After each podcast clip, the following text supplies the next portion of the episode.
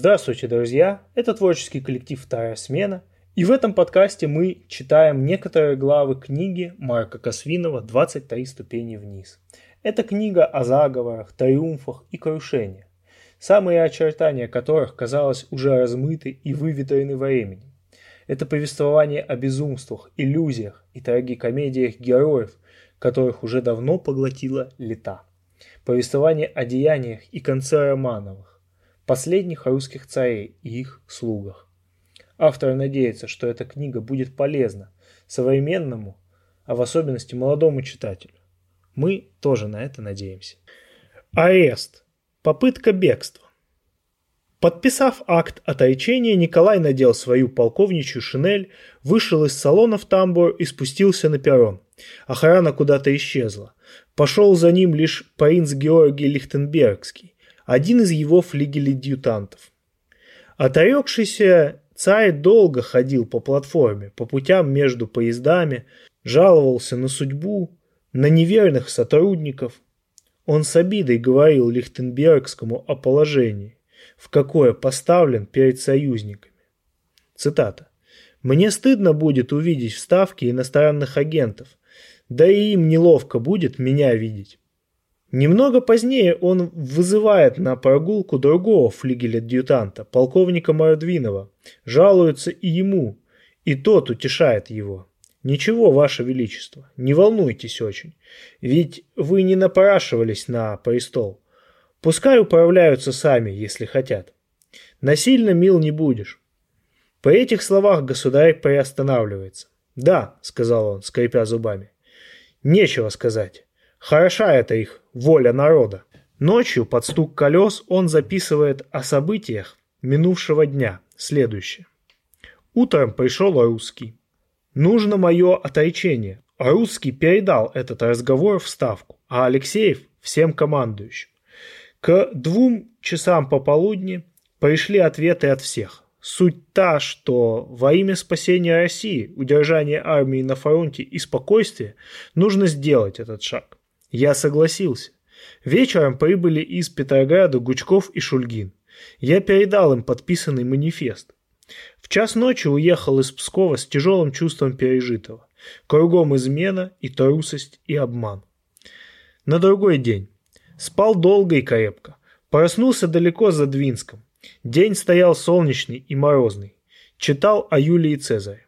В тот вечерний час, когда в Петрограде на Миллионной 12 встают из-за обеденного стола княгини Путятиной февральские демократы Милюков, Керенский и их коллеги, императорский голубой поезд подходит к Могилеву.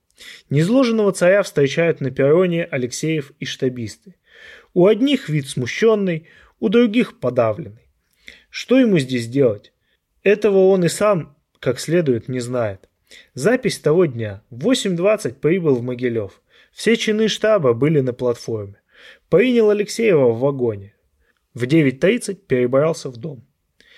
Утром у него чаепитие с Алексеевым. Потом он идет в штаб. У него же, Алексеева, принять в последний раз доклад о положении на фронтах. Затем отправляется на вокзал встретить прибывающую из Киева мать. На платформе Мария Федоровна обняла сына, пошла с ним в расположенный рядом со станцией деревянный барак. Долго сидели они там наедине. Вышла из барака вдовствующая императрица с заплаканными глазами. И в остальные дни их совместного пребывания в Могилеве несколько раз видели мать и сына вдвоем, в одной и той же позе. Она ему что-то говорит. Он безответно слушает, уставившись неподвижным взглядом вниз, покуривая папироску. В этот его приезд в Ставку ему уже не дают ни почты, ни агентских телеграмм. Полковник, ведущий отделом прессы, обещал приносить, но о своем обещании забыл в тот же день. Поступила от Родзянко телеграмма Алексееву о результате вчерашнего совещания на Миллионной. Комментарий Николая. Оказывается, Миша оторекся. Его манифест кончается четыреххвосткой для выбора через шесть месяцев учредительного собрания. Бог знает, кто надоумил его написать такую гадость. В Петрограде беспорядки прекратились, лишь бы так и продолжалось дальше. Дальше записи в обычном для Николая стиле. После чая начал собирать вещи. Обедал с мамой и поиграл с ней в безик. Сегодняшние заокеанские советологи, рисуя образ Николая II в феврале-марте 17 года, не скупятся на жалостливые слова.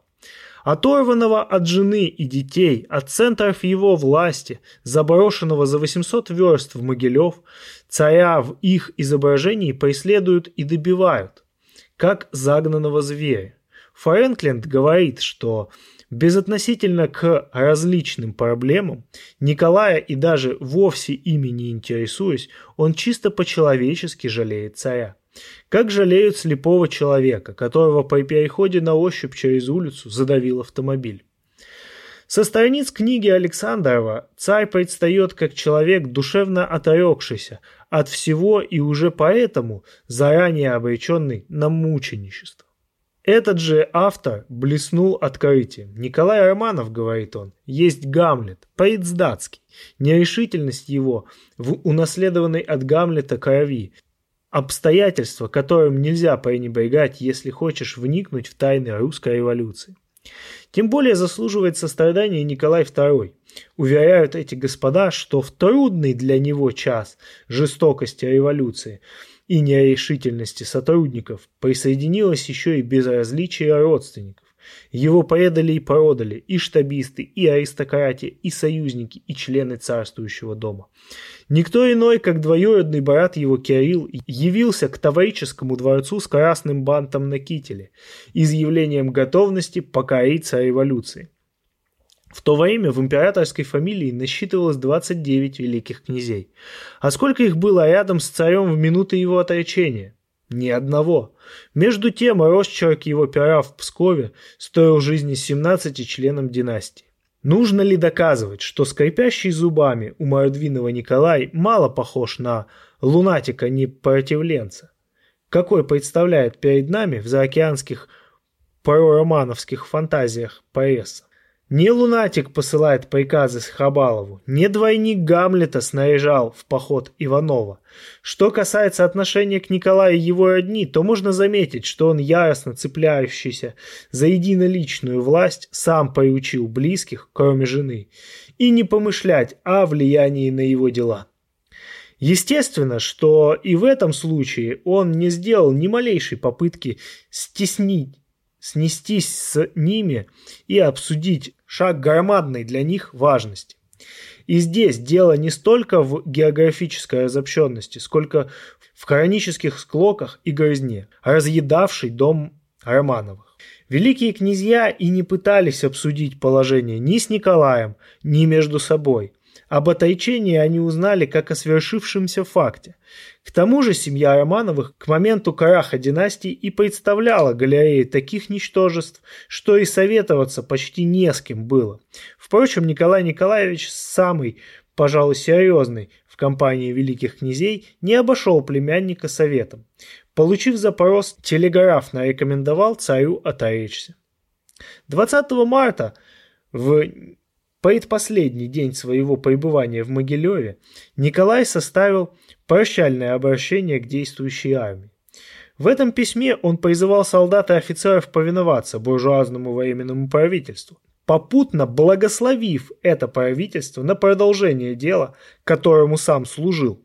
Алексеев включил обращение в приказ 371 от 21 марта, но Гучков, узнав об этом, телеграммой из Петрограда категорически предписал исключить из приказа обращение бывшего царя. Заокеанские пропагандисты квалифицируют этот эпизод как подвиг мужества и самопожертвования Николая с одной стороны, как очередную низость ими же одновременно восхваляемых февральских демократов с другой. На самом деле тут простейшие политические ходы. Бывший царь вздумал попрощаться с Могилевым лояльно и патриотично. Капиталисту Гучкову и его коллегам показалось в дальнейшей обстановке целесообразным выпроводить экс-императора из ставки всевозможно более революционно. Этого миссис Альмединдер не видит и не хочет знать. Она вообще по-женски крайне расстроена. Велико было благородство этого небольшого фрагмента текста, пишет она, и тем не менее правительство временное не позволило ознакомиться с ним армию. Это, по мнению промонархической дамы, понятно. Оно убоялось, по ее словам, как бы простые, волнующие фразы письма царь вновь не пробудил в войсках чувство лояльности к трону. И хотя документ никогда не был зачитан, он поныне продолжает свидетельствовать о том, что последний Романов не был просто марионеткой что он до конца оставался лояльным своим союзникам и что благосостояние страны означало для него нечто гораздо большее, чем утверждали его враги. Остается лишь еще раз удивиться, с каким упорством современные западные советологи претендуют на право раздачи дипломов о русском патриотизме и задним числом выписывают всевозможные проходные свидетельства о преданности интересам страны. Уже на второй день после отречения царя Петроградский совет, учитывая требования, выдвинутые на многолюдных митингах и собраниях, постановил принять меры к аресту четыре Романовых. На призыв совета к временному правительству предпринять этот шаг совместно Львов и Керенский сначала не ответили. Но когда они убедились, что Петросовет может и намеревается самостоятельно осуществить арест, то временное правительство 20 марта приняло и свое постановление – лишить свободы Николая Романова и его супругу. В тот же день выехали в Могилев для реализации этого решения четыре правительственных комиссара.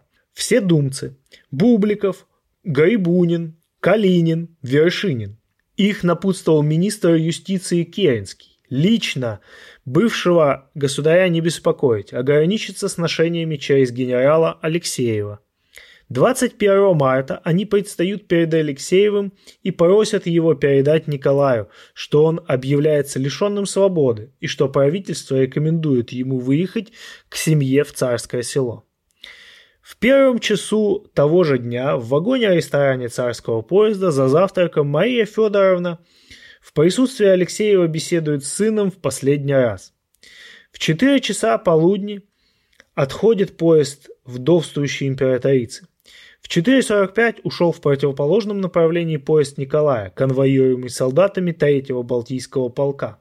Когда мимо провожавших генералов и офицеров промелькнул хвост состава, Алексеев, стоявший впереди группы, снял папаху и отвесил вслед поезду поясной поклон. Александра Федоровна пребывает в это время в царско-сельском дворце в истерическом состоянии. Сознание собственного бессилия помрачает ее разум. Если бы она в минувшие две недели была рядом с супругом и могла влиять на его решение, он, несомненно, проявил бы еще большую цепкость и ожесточение, хватаясь по ее терминологии за кнут. Но Александру и Николая разделяет 800 верст. Велики ее неистовство и ненависть, безграничное ее озлобление. Ориентируется она же в событиях плохо. Когда камердинер Волков сказал ей, кажется, начинается революция, даже казаки и те ненадежны, она ответила, нет, это не так. В России революции быть не может, казаки нам не изменят. Когда вслед за Волковым тоже сказала ей Виктория, жена Кирилла Владимировича, она ответила по-английски. «Я на Тороне 23 года. Я знаю Россию. Я знаю, как любит народ нашу семью. Кто посмеет выступить против нас?» – спросила она. Об отречении Николая она узнала от великого князя Павла Александровича. Он пришел к ней с газетой и вслух прочитал ей текст акта. Она воскликнула. «Не верю. Это все враки, газетные выдумки. Я верю в Бога и армию. Они нас еще не покинули». Истерически суетясь, не имея возможности выехать к Николаю, она шлет ему депешу за депешей то в Могилев, то в Псков, адресует в пустоту наставления и призывы. И каждый раз курьеры доставляют ей в Александровский дворец возвращенные с телеграфа бланки снабженные пометкой «Местонахождение адресата неизвестно». В 2 часа дня 22 марта на станции Александровская появляется сам адресат. Картина появления Николая на вокзале следующая. Он вышел из вагона и очень быстро, не глядя ни на кого, прошел по перрону и сел в автомобиль. С ним был гофмаршал князя Долгоруков. В поезде с царем ехало много лиц. Когда он вышел из вагона, эти лица посыпались на перрон и стали быстро-быстро разбегаться в разные стороны, озираясь по сторонам, видимо, боясь, что их узнают. Сцена его появления у дворца. Ворота были заперты. Когда подошел с вокзала ко дворцу автомобиль оторекшегося государя, солдат, стоявший здесь, долго не открывал. Он, равнодушно глядя на бывшего царя, ждал дежурного офицера. Когда государь проходил мимо, офицеры стояли на крыльце с красными бантами на кителях, держа руки в карманах, некоторые с папироской во рту. Ни один из них, когда проходил бывший царь, не отдал ему воинского приветствия, а Николай их приветствовал. Наконец дежурный офицер вышел и издали крикнул постовому «Открыть ворота бывшему императору!». Через пять минут Николай услышал, как за его спиной звякнул засов. Теперь он заключенный до конца жизни. Накануне была объявлена арестованной и Александра Федорова. Известил ее об этом Корнилов, назначенный командующий войсками округа. Допущенный в апартаменты бывшей царицы обергофмаршалом Бекендорфом, генерал почтительно склоняется перед ней и говорит Ваше Величество, на меня выпала тяжелая задача объявить вам постановление Совета Министров о том, что вы с сегодняшнего дня считаетесь лишенной свободы. Затем он долго утешает ее, заверяя, что ни он сам, ни пославший его министр юстиции Керенский не допустят здесь никакого ущемления или беспокойства, что согласно установке премьер-министра Львова единственной целью лишения свободы не ареста, является обеспечение безопасности семьи, что идеальным исполнителем такой задачи можно считать нынешнего начальника царско-сельского гарнизона полковника Коцебу. Как только обстановка улучшится, ограничение свободы будет снято. Вслед за Николаем очутились под стражей некоторые его помощники и слуги. Многие пытались спастись бегством. Едва он вернулся в царское село, как сановники пустились на утек от него с той же легкостью, что и лакеи. Одни ударали буквально на его глазах еще на станции Александровская. В их числе был Нарышкин, начальник императорской военно-походной канцелярии, фон Гарабе, командир императорского конвоя, Саблин, флигель-адъютант. Бежали и те двое, кому Николай изливал душу между стрелок и семафоров сразу после отречения – Лихтенбергский и Мородвинов.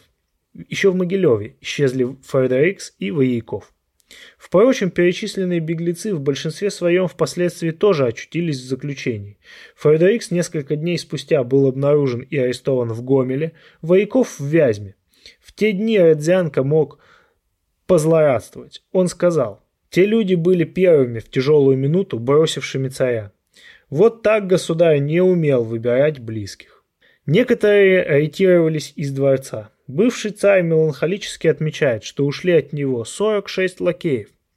Но были и добровольно согласившиеся разделить с ним заключение. Среди них оказались Долгоруков, Бенкендорф, э, Фрейлины, Чтицы, врачи Боткин, Деревенко, преподаватели Гиббс, Жильяр и еще Вырубова. 3 апреля явились в Александровский дворец солдаты, арестовали Ворубову и увезли ее в Петропавловскую крепость. К этому времени крепость на Неве представляет картину необычайного оживления. Со всех концов прибывают сюда под стражей деятели павшего режима. Все казематы заняты. По казематам ходят, знакомясь с заключенными, а иногда снимая тут же допросы члены чрезвычайной следственной комиссии по делам о преступлениях старого режима, сформированных в первых числах марта в Таврическом дворце. Возглавлял эту комиссию присяжный поверенный Муравьев. Секретарем ее состоял Блок. Блок тогда был военнослужащим, числился в 13-й инженерно-строительной дружине, откомандирован в чрезвычайную комиссию 8 мая 1917 года. Свои впечатления от допросов и заключенных записывал в крепости или Зимнем дворце. Через его руки прошли материалы 48 допросов 33 человек. Материалы составили издание «Падение царского режима», стенографические отчеты допросов и показаний, данных в 1917 году в чрезвычайной следственной комиссии Временного правительства. В записках Блока выразительнейшие штрихи, позволяющие современному писателю воссоздать портреты приближенных царя. Вырубова. Смотрит просительно, почему-то косясь в особенности на Блока. Комендант говорит, что она все жалуется и плачет. У нее все данные, чтобы быть русской красавицей. Но все чем-то давно и непоправимо искажено, затаскано. Гаймыкин, бывший премьер-министр, породистый, барин. Большой нос, большие уши, кожа местами сизая, а руки красноватые, в веснушках, высокие мягкие сапоги, старческие, заказные на резинках. Полный рамалик, говорит еле слышно, припоминает случайно. О, какой дряхлый, сейчас умрет. Сам говорит, массу перезабыл, уже не владею памятью, очень трудно различать, что законно и что незаконно. Могут быть различные толкования. Штаюмер, бывший премьер-министр, мерзостный. Большая тоскливая развалина, все еще хитро воздевает на нос черепаховые очки. Беляев, бывший военный министр, плачущий, с неврастенической спазмой в горле. Белецкий, бывший директор департамента полиции. Острый черный взгляд припухших глаз, короткие пальцы, желтые руки, лицо маслянистое, нос пипкой. Смех беззвучный, короткий, иногда чуть-чуть прищуривается, чтобы лучше понять. И так далее. В проведенных штрихах лучшие верноподданные, вкусившие от революции горечь плена и страданий за всю верность трону и царской семье. Но главными заключенными, вкусившие горечь плена, были, конечно, Николай и Александр Романовых. Страдания, впрочем, относительные, арест не строг. Глава семьи разгребает в парке снег, расчищает дорожки, предается любимому занятию – пилке дров. Вышестоящие любезны и заботливы. Несколько хуже, правда, обстоит с нижестоящими. Минуты огорчения доставляли иногда младшие офицеры, в особенности трое из внутренней караульной службы – Мичманы Шумович и Домодьянс и лейтенант Ярынич. Последнему, когда он однажды разводил по дворцу караулы, Николай протянул руку. Ярыныч отступил на шаг, а руку не принял. Ошеломленный Николай попытался сгладить сцену, пройдя к нему вплотную и положив ему руку на плечо. «Но почему, мой друг?» – спросил он. На что офицер ответил. «Я из народа. Когда народ протягивал вам руку, вы ее не приняли. Теперь и я вам руки не подам». Зато верх учтивости и предупредительности демонстрирует генерал Корнилов и полковник Коровиченко. А по увольнению последнего его преемник полковник Кобылинский. Самый же яркий луч утешения и надежды от времени до времени вспыхивающий во дворце и осветляющий его апартаменты это 36-летний министр юстиции Керенский уполномоченный временным правительством обеспечивать охрану, покой и безопасность семьи бывшего императора. Поначалу они в нем не разобрались, ведь он еще недавно такое говорил в Думе. Всего лишь месяца за четыре до этого Александра Федоровна, возмущенная его неучтивыми речами в Таврическом дворце, требовала от своего супруга повесить Керенского за его ужасную речь. Это, считала она, было бы для других полезным примером. Чего же им ждать от него теперь, когда они в его руках? Поэтому 3 апреля 17 года, когда он впервые появляется во дворце, Александра Федоровна, завидя его, шлет подруге отчаянную записку. «Милая Аня, Керенский здесь, он обходит наши комнаты. Да смилуется над нами Бог». Но ничего страшного не произошло. Керенский, Кедринский, оказался господином вполне обходительным, хотя в первые минуты и немножко нервным. В его визитах в Александровский дворец бывший гофмаршал Бекендорф вспоминал в эмиграции следующее. 3 апреля он явился в 2 часа дня в сопровождении 15 человек в высоких сапогах и плотно застегнутой синей куртке. Вошел через кухню, собрал в коридоре всех людей охраны и произнес ультрареволюционную речь. В классную комнату, где уже ожидали его государь с государыней и наследником, вошел один. Остановившись на пороге, сделал что-то вроде поклона и представился. Министр юстиции.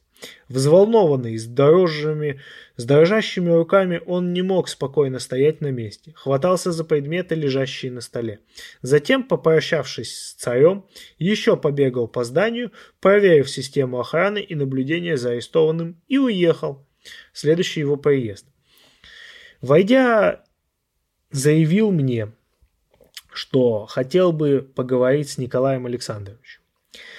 В... В беседе с государем подчеркнул, что политические страсти в Петрограде разгораются. Крайние левые требуют заключения государя в крепость, чтобы вывести его из-под влияния государыни, готовящей контрреволюционный заговор. Временное правительство хочет это уладить. Необходимо отделить государыню от государя, поселив его в другую часть дворца, чтобы они могли видеться только во время богослужения и за столом, и всегда в присутствии караульного офицера. Мы согласились. Керенский сумел уверить их величество, что он является их единственным защитником, и только он способен отвратить от них угрожающие им опасности. Следующее его появление. Снова цитата. В этот раз в момент его поезда государь был на прогулке, поэтому он заявил мне о желании увидеть государыню. Я ей доложил. Она приказала мне передать Керенскому, что занята своим туалетом, пусть подождет. Покуда он ждал, доктор Боткин заговорил с ним о том, что члены семьи по состоянию здоровья нуждаются в лучшем климате, более спокойной обстановке, что если нет возможности вывести их за границу, хорошо бы им переехать в Ливадийский дворец. Министр вполне с этим согласился, сказав, что безусловно может устроить такой переезд в Крым. Его ответ очень нас обнадежил. Затем Керенский в сопровождении полковника Каровиченко прошел к императрице. Вежливо и сдержанно он стал расспрашивать ее о той роли, которую она играла в политических делах, в частности, ее вмешательстве в назначение министров. Императрица ответила ему, что составляет с мужем дружную семью и, естественно, что у них нет никаких тайн друг от друга. Кроме того, поскольку император почти все время находился вдали, в армии, он передавал ей иногда малозначительные поручения. Я впоследствии слышал, что ясность и твердость ее объяснений поразили министра. Сама она говорила, что у нее не осталось от него дурного впечатления. Она была очень польщена несколькими приятными фразами, которые он сказал ей. Государь, возглавивший с прогулки, позволил Керенскому взять из шкафа его кабинета все бумаги, могущие понадобиться следственной комиссии. В этот раз доверие их величеств еще более возросло. Те же визиты в изображении самого Керенского. Я очень хорошо помню свое первое свидание с бывшим императором. Он не мог пожаловаться на мое к нему отношение. Вся семья сгруппировалась в беспорядке вокруг маленького столика около окна. Человек среднего роста в военной форме, отделившись, двинулся нерешительно мне навстречу, со слабой улыбкой на устах. Это был император. Остановился, как будто колебался, что ему делать. Он не знал, как я поступлю. Должен ли он был принять меня как хозяин дома или ожидать моего обращения к нему? Протянуть ли руку или ожидать моего поклона? Я чувствовал его затруднение, как и всей семьи, перед страшным революционером. Я быстро подошел к Николаю и с улыбкой протянул руку, назвав себя. Он с силой пожал мне руку, улыбнулся и, заметно успокоенный, провел меня к своей семье. Его сын и дочери, поглощенные любопытством, пристально смотрели на меня. Я справился о здоровье членов семьи и сказал, что их родственники за границей беспокоятся о них. Обещал им без задержек доставлять все известия. Спросил, нет ли каких-то претензий, хорошо ли держит себя стража, не нуждается ли в чем-либо. Я просил их не беспокоиться, не огорчаться и положиться на меня. Они благодарили меня. Общий вывод страшного революционера касательно особой императора был следующий. Николай II был человеком, не лишенным гуманных чувств.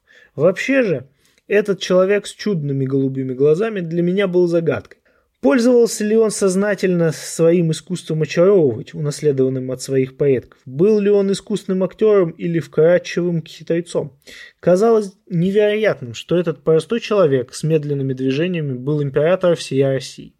Ничто не обнаружило в нем, что еще месяц тому назад столь многое зависело от его одного слова. С 3 апреля по 13 августа 1917 года Керенский в качестве министра и премьер-министра приезжал в Александровский дворец более 10 раз. Впечатлений, полученных во дворце за эти 4,5 месяца, хватило ему для лирика публицистического воздыхания о Николае II на полстолетия. Говоря об этом, мы должны, конечно, учитывать и следующее.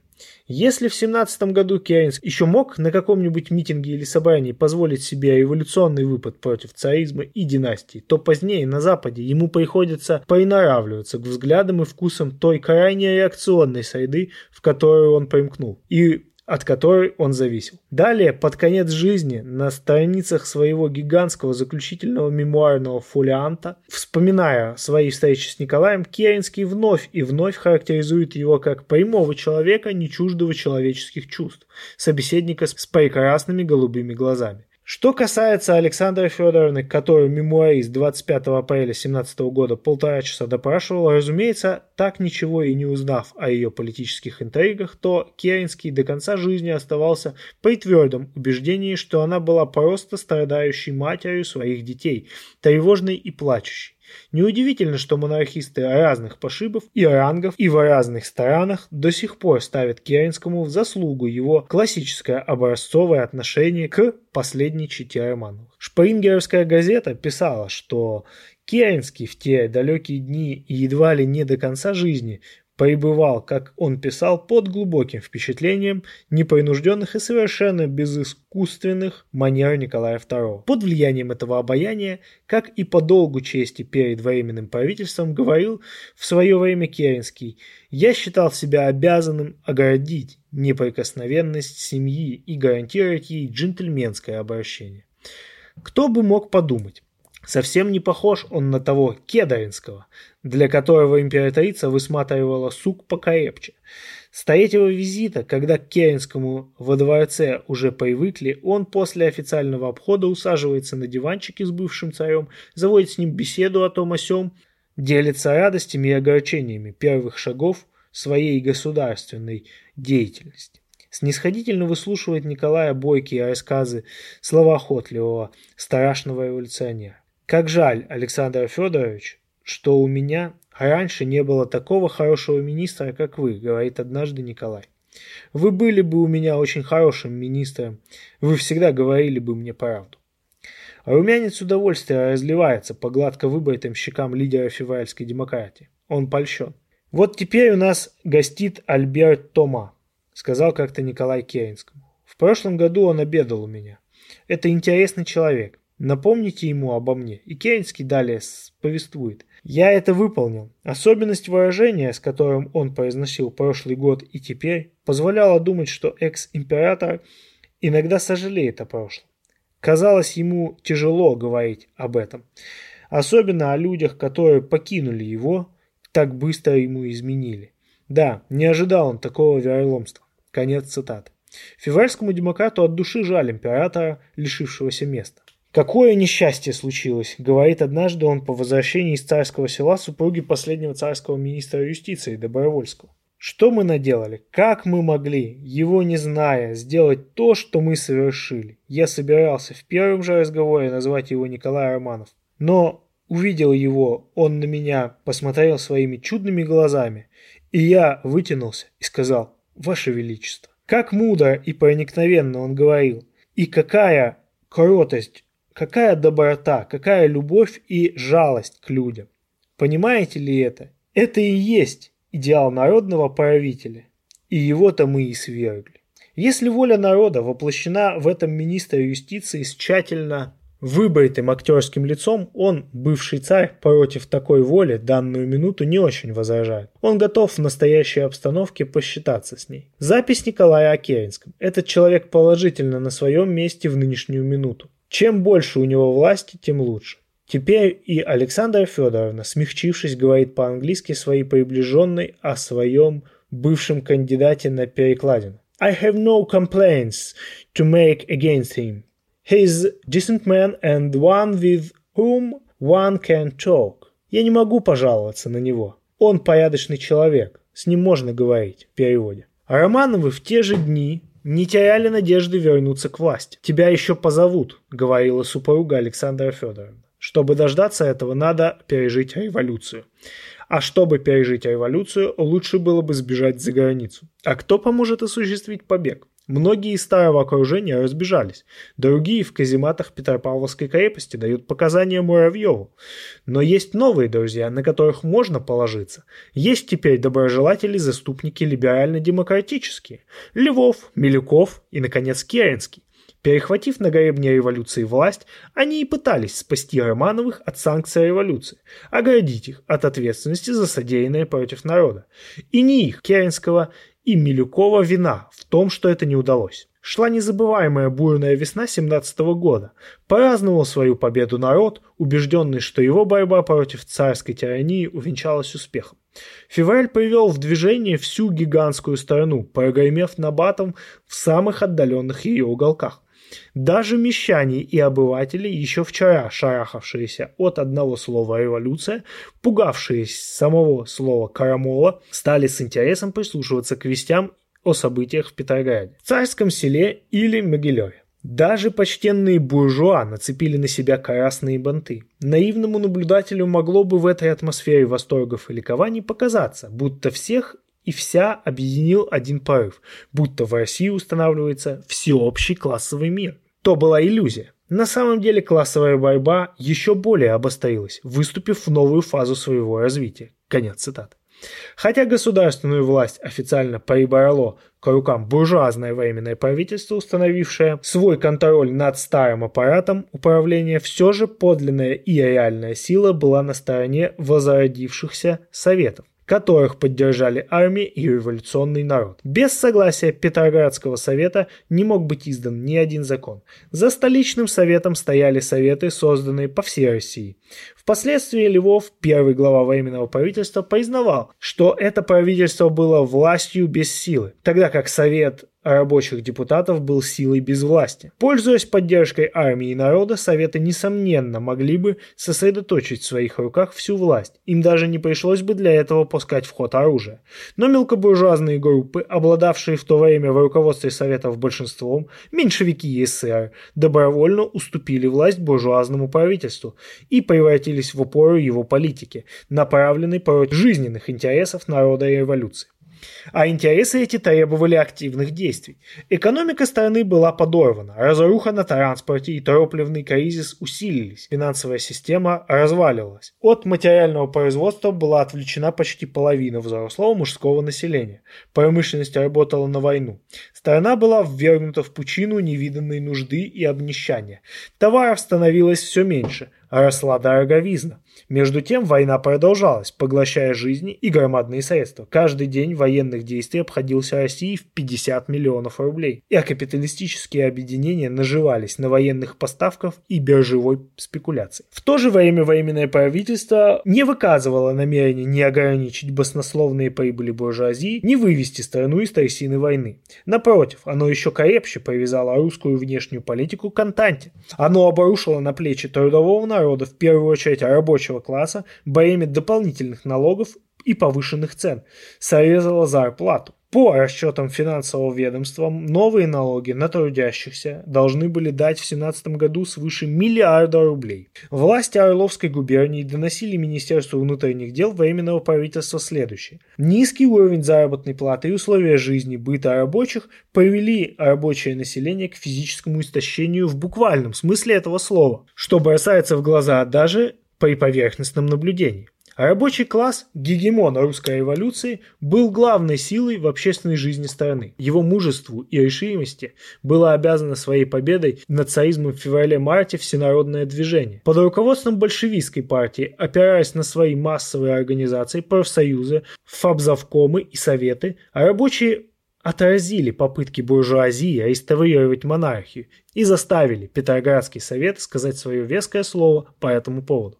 Однако враждебные народу элементы не успокоились. Стали приходить в себя оглушенные революцией крайне правые реакционные элементы. Едва оправившись, они вошли в соприкосновение и взаимодействие с теми кругами буржуазии, которые никак не хотели забыть о провале своих февральско-мартовских планов сохранения в России монархического строя. Все эти группы от либералов до недавних черносотенцев сходили сходились на том, что надо сохранить на всякий случай низвергнутого царя. Определилась их общая практическая цель – уберечь бывшую царскую чету от всевозможных неприятностей, связанных с пребыванием близ бурлящего Петрограда, вывести ее из-под угрозы расплаты за совершенные преступления.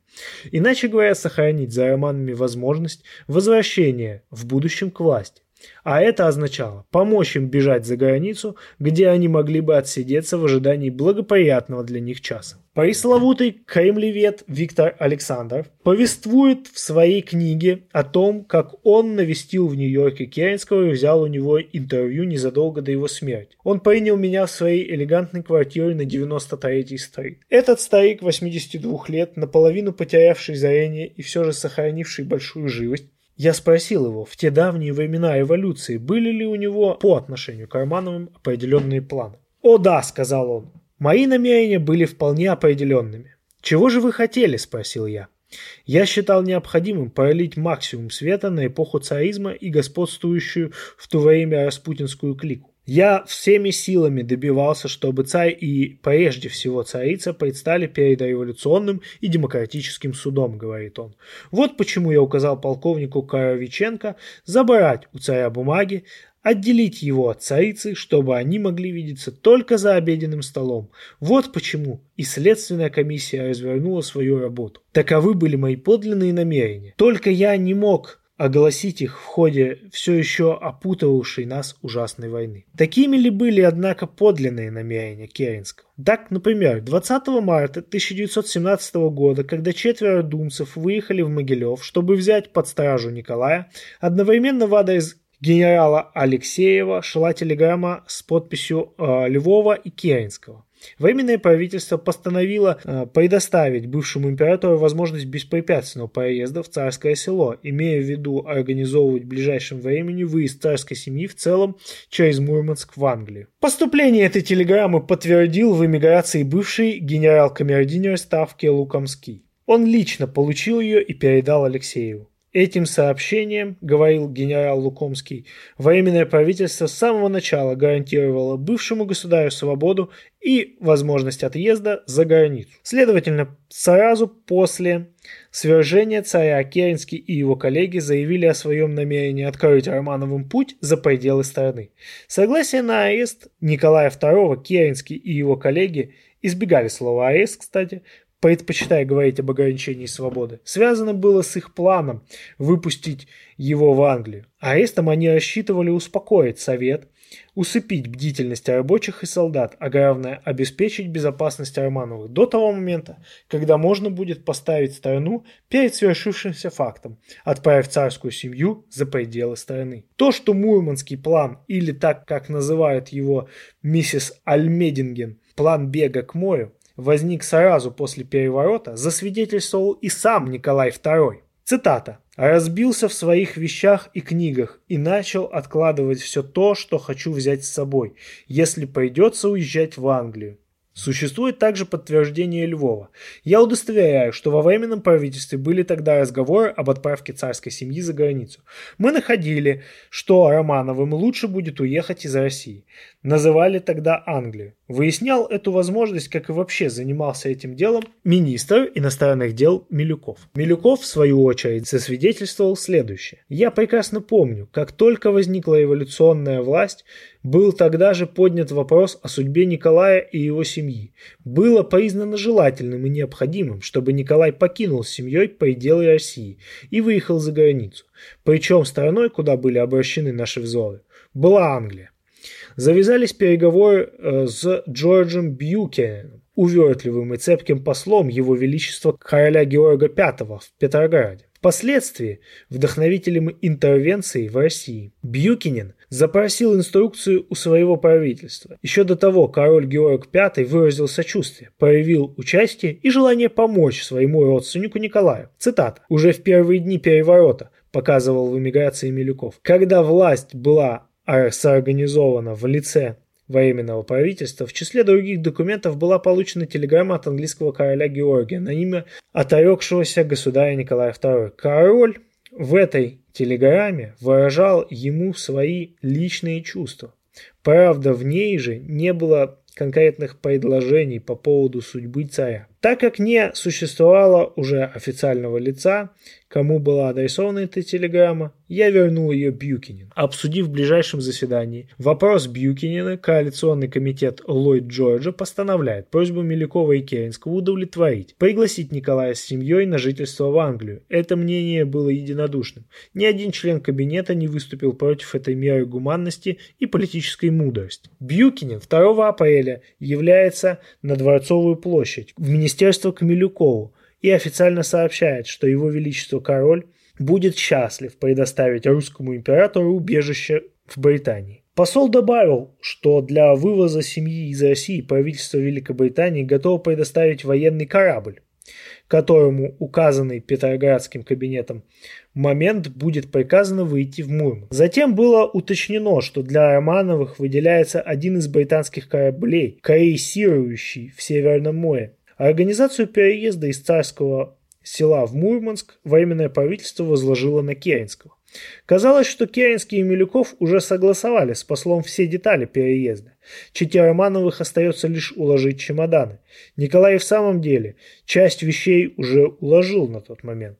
Но возникло затруднение. Нельзя сказать, что это непредвиденное. Еще 20 марта, когда из Таврического дворца ушло в Могилев телефонное обещание помочь Романовым выехать на Запад, под давлением рабочей массы заявил протест против такого намерения исполнительный комитет Петроградского совета. Хотя руководство им находилось в руках меньшевиков и эсеров. С оглядкой на присутствующих в зале председателей, представителей рабочих коллективов крупнейших предприятий города Чхиидзе, председательствуя на одном из заседаний Петр Совета счел нужным заявить о своей поддержке требований, чтобы новая Россия была обеспечена от возвращения Романовых на историческую арену. Ныне и некоторые западные авторы, когда касаются своей страницы февраля, пишут, что в самом Совете были люди, ничего особенно сурового не замышлявшие против монарха. Они просто боялись реакции народа в Петрограде на развивающиеся события. Гораздо проще было достигнуть соглашения с временным правительством и советом, чем тем и другим встретиться лицом к лицу с гневом и презрениями народных масс, всегда готовых хлынуть к центру города из своих пригородов и бараков. Именно такую реакцию, гнев и подозрение вызвало в рабочих районах Петрограда быстро распространившееся известие о том, что в буржуазном правительстве разработан и уже проведен в действие план вывоза Романова в Англию. Одновременно поползли по Петрограду и слухи о заговоре монархистов, готовивших нападение на Александровский дворец с целью освободить и увести царскую семью. О необходимости пресечь эту возню заходит речь на митингах и собраниях, на каждом заседании Совета.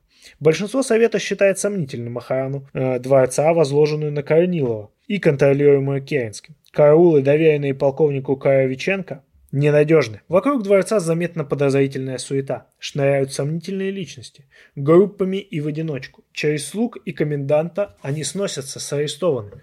Позднее в эмиграции Марков II сам расскажет, как в марте и апреле 1917 года он организовал в Петрограде группу бывших охранников и жандармов для насильственного освобождения и вывоза через финскую границу царской семьи. Его подручный штабс-капитан Марков Сергей подготовил диверсию, под прикрытием которой Романовы должны были бежать. Намечено было инсценировать нападение большевиков и анархистов на дворец, взорвать бомбу в правом крыле корпуса и, воспользовавшись сумятицей, вывести семью. Своим сообщникам среди прислуги Сергей Марков передал динамит. Он наладил систему паролей и сигналов, установил маршрут до границы, нашел и подготовил автомобили. В те дни, когда Милюков и Керенский договаривались с английским послом, Марков II довел до сведения Николая, что подготовка идет к концу и час близок. Николай поручил Бикендорфу передать заговорщикам спасибо за преданность, но попутно просьбу повременить. «Есть смысл, — сказал он, — немного подождать. Посмотрим, как получится из официального, более безопасного плана эвакуации за границу. Если организовать такой выезд властям не удастся, тогда уж сами возьмемся». Оба Маркова с поправкой согласились, передав во дворец через мадам Ден, но знайте, что мы ко всему готовы. Следуют контрмеры. Петросоветом принято решение призвать царско-сельский гарнизон к революционной бдительности, предотвратить вылазку монархистов. И еще решено не допустить вывоза семьи в Мурманск агентами правительства, оказать им решительное сопротивление. Верным совету вооруженным отрядам отдан приказ взять под контроль железнодорожные узлы и станции на северо-западе России. Командированы комиссары для наблюдения в таких пунктах, как Тосна и Званка. Органам власти и демократическим организациям на местах передан призыв. В случае бегства Романовых найти и задержать их во что бы то ни стало с применением любых средств. Подходящий момент водворить бывшего царя в Трубецкой бастион Петропавловской крепости. Кроме того, решено послать в царское село отряд, который, во-первых, проверил бы наличие арестованных, во-вторых, выяснил бы состояние охраны и, наконец, определил бы на месте условия, при которых Совет, если сочтет нужным, мог бы вывести Романовых из дворца. Такой отряд стрелков и пулеметчиков на броневиках был действительно послан в царское село. Командовал им э, СССР Масловский он же Мстиславский, бывший библиотекарь Академии Генерального штаба. В тот момент военный активист Петроградского совета. При нем состоял заместителем Яковлев, тоже левый эсер, незадолго перед тем возвратившийся из эмиграции, пристроенный Масловским на работу в ту же библиотеку. Прибыв к Александровскому дворцу, оба проверили состояние наружной охраны, приказали отключить от здания телефонную и телеграфную связь, затем потребовали предъявления заключенных. Бекендорф воспротивился, ссылаясь на приказ Коронилову не пускать никого в комнаты семьи без имеющихся пропусков, им лично Корниловым подписанных. Лишь когда Масловский пригрозил применить силу, Бекендорф предъявил ему и его спутникам Николая. Керенский впоследствии истолковал этот эпизод как попытку захвата бывшего царя. Слух о возможном отъезде семьи вызвал налет на царское село со стороны Петроградского совета. Совет отдал распоряжение по линию не выпускать поездов из Царского, а потом в Царское явился с броневыми машинами член военной секции Масловский и пытался взять царя. Он не исполнил этого только потому, что в последнюю минуту растерялся. Такая цитата. На какое-то время авторы плана бега к морю дали отбой. К маю-июню в районе Петрограда и в стране сложилась такая обстановка, что об осуществлении царско-сельской авантюры, запланированной еще в марте, ни Марков II, ни политики исторического дворца не могли и думать. Три месяца прошло с начала революции, а важнейшие ее вопросы – мир, земле и хлебе – остались еще нерешенными. Буржуа в городе и помещики в деревне наглели. В армии поднимало голову контрреволюционное офицерство провозгласившее своей целью обуздание солдат. Хозяйственное положение еще более ухудшилось. В обстановке всеобщего недовольства масс состоялось 18 июня в Петрограде и по стороне демонстрации протеста против произвола эксплуататорских классов. Этот день вошел в историю русской революции как один из дней перелома. Июньские демонстрации вскрыли остроту политического положения в стране, высокий накал классовой борьбы. Ускорив процесс развития революции, они, с одной стороны, выявили крепущее единство действия рабочих и солдат, возросшее влияние большевистской партии в массах, а с другой стороны, ослабление позиций буржуазии, шаткость кадетско-меньшевистско-эсерского правительства. Как раз в те дни в обстановке чреватой взрывом состоялся в Петрограде первый Всероссийский съезд Советов 3-24 июня. С его трибуны один из меньшевистских лидеров ЦРТЛ заявил, в настоящий момент в России нет политической партии, которая могла бы сказать «дайте в руки власть, уйдите, мы займем ваше место». В ответ из зала послышалось уверенное «есть такая партия». Эти исторические слова произнес от имени большевистской партии Владимир Ильич Ленин в страхе перед надвигающимися событиями, в предвидении дальнейшего подъема революционной волны, буржуазные политики в первые летние недели возобновляют свою попытку вывести Романовых из района Петрограда Царского села, открыть им дорогу за границу. Эта попытка провалилась. Лондонское правительство сначала изъявило готовность принять царскую семью в Англии, и Бьюкерин уведомил меня, что для перевозки Должен прибыть крейсер, однако крейсер не приходил и отъезда не было. Я продолжал переговоры с Англией. В заключении он Мне однажды заявил Бьюкерин, что британское правительство более не настаивает на переезде царской семьи в Англию. Вспоминает Милюков. Мы думали, пишет Жильяр, что теперь-то наше заключение в царском селе уже будет непродолжительным. Мы все ждали отправления в Англию. Но дни проходили, а наш отъезд все откладывался. По-видимому, власть от Временного правительства постепенно уже уходила.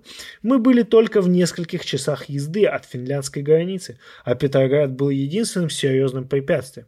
Казалось, что, действуя решительно и тайно, можно было бы без большого труда достичь одного из финляндских портов и вывести семью за границу. Ллойд Джордж в своих мемуарах, например, прямо заявил, что Романовы погибли из-за слабости Временного правительства. Керенский долго крепился, нападки эти терпел, а потом стал оправдываться. Он старался. Англичане обещали ему крейсер. Был бы крейсер, не было бы Тобольска. Не было бы Тобольска, не было бы Екатеринбурга. Касательно же секретности переговоров, то нарушил ее сам Бьюкинин. По выходе его в отставку Форес Офис отказал ему в пенсии за нарушение государственной тайны, какую представлял собой план вывоза Романовых в Англию. Керенский писал, «Я желаю объяснить, почему Николай II и его семья не попали в Англию. Временное правительство еще в марте решило отправить их за границу. Я говорил, царь будет отправлен в Англию. Я сам довезу их до Мурманска. Мы вели переговоры с лондонским кабинетом, но как раз тогда, когда пребывание семьи в царском селе сделалось совершенно невозможным, мы получили от англичан сообщение, что до окончания войны въезд бывшего монарха в пределы Британской империи невозможен. Я утверждаю, если бы не было отказа, мы не только бы посмели, но и вывезли благополучно Николая и его семью за пределы России, как мы позже вывезли его в Тобольск. Теперь обиделись лондонские политики. Что, собственно, хочет сказать бывший петроградский премьер? Что царя выдали революции они, традиционно ревнители короны? Но ведь все знают, что это на них не похоже. Керенский сваливает с больной головы на здоровую. Ему следовало без промедления уже после первого ответа Бьюкинина доставить семью в условленный порт. А уж там наверняка все уладилось бы. Ведь, объяснил Ллойд Джордж, что он не брал назад свое приглашение. Конечный исход дела определили действия русского правительства, которое продолжало ставить препятствия на пути выезда царя. Керенский сам тянул, выдвигая оговорки. Например, что еще не здоровые после кое дети, что есть опасность нападения на семью по дороге в Мурманск, что еще и не исследованы изъятые у царя бумаги, не сняты следственной комиссии все необходимые допросы. Одним словом, заключила возглавлявшая эту кампанию благородный возмущенная Дейли Телеграф. Не проблематичный британский отказ, а медлительность мистера Керенского – плюс его малодушие в отношениях с большевиками явились истинной причиной того, что позднее совершилось в Екатеринбурге. И тут мистер Керенский, изловчившись, наносит своим британским оппонентам не лишенный меткости удар, такой, что надолго воцаряет неловкое молчание. Цитата. «Мистер Ллойд не хочет сказать всю правду. Он предпочитает полуправду. Относительно тех переговоров, которые я вел весной 17 года, он оглашает лишь часть истины. Что же касается происходившего между нами летом того года, он вообще хранит полное молчание. Поэтому я сейчас скажу для общего сведения. Опущенная Ллойд Джорджем половина правды состоит в том, что ему самому тогда становилось все труднее и труднее выполнить намеченный план, как и мне. Его связывало общественное мнение рабочего класса в Европе, общественное настроение во Франции и, наконец, позиция силы русской революции. Иначе говоря, Ллойд Джордж не подал крейсер не потому, что был мало оперативен Керенский, а потому, что его действия парализовали на Западе те же революционно-демократические силы, которые в бушующей волне семье поднялись тогда на Востоке. Да, нечасто Александр Федорович отказывался так близок к истине, как в данном случае. Что произошло в те дни 17 года, когда правительство Ллойда Джорджа взяло назад свое согласие на въезд Романовых? Причина этого отказа восходит к пальмерстоновскому принципу, согласно которому у Британии нет постоянных друзей, ни постоянных врагов, она лишь имеет постоянные интересы. Хорошенько поразмыслив на Даунинг-стрит, пришли к убеждению, что возникновение романовского гнезда на Британских островах никаких выгод Англии не сулит. На неприятности можно же рассчитывать наверняка. Главное затруднение состояло в том, что приезду бывшего царя в Англию был враждебен и фактически воспротивился английский народ. Хотя у британских правящих кругов с давних времен вошло в обычай предоставлять убежище беглым монархам и претендентам на престолы, в 1917 году Лондонские лидеры решили воздержаться от приглашения Романовых в страну, сознавая, что английским рабочим не забыты ни 9 января, ни разгром Поресни в декабре 1905 года, ни убийство на Лене 1912 года, ни прочие преступления царизма. К тому же, как отметил в одном из донесений Foreign Office, тогдашний Американский посол во Франции Ллойд Берти. В Англии многие подозревали, что британское правительство, включив в свой резерв бывшего царя, попытается когда-либо использовать его в целях реставрации, как только оно сочтет это соответствующим своим эгоистическим принципам или в тех же своих корыстных интересах попытается в будущем вызвать в России междоусобицу и раздор. Сказалась и глубокая неприязнь англичан и французов к Александре Федоровне, олицетворявших в их глазах пронемецкую группу в России, политику тайного пособничества и происков в пользу кайзерской Германии. Тот же Берти писал, императрица принадлежит к Бошам не только по происхождению, но и по чувствам. Она сделала все, чтобы было в ее силах, чтобы осуществить сговор Германии с Россией. Не поблекла памяти англичан к весне 17 года и гибель Хэмпшайра, случившаяся за год до того у Оркнейских островов. Для них Китченер по-прежнему оставался жертвой распутинской шпионской клики, действовавшей под покровительством Александра Федорова. На подобные военные и политические диверсии и намекала одна из британских нот после отставки Милюкова, врученная его преемнику Терещенко. В ней, в частности, было сказано, британское правительство не может посоветовать его величеству оказать гостеприимство людям, чьи симпатии к Германии более чем хорошо известны. Так что в этой истории британская политика очутилась в тисках одновременного давления с двух сторон, и политического, и эмоционального. И все же решающим для исхода дела были не эти, а иные, куда более весомые обстоятельства. Яркий луч света бросила на них позднее дочь британского посла в Петрограде Бьюкинина. Посольский курьер доставил расшифрованную лондонскую депешу моему отцу, пишет она. Читая ее, отец изменился в лице. Кабинет больше не желает приезда царя в Великобританию, сказал он. Почему? Они боятся. Боятся, что возникнут стране беспорядки. Боятся, что вспыхнут забастовки.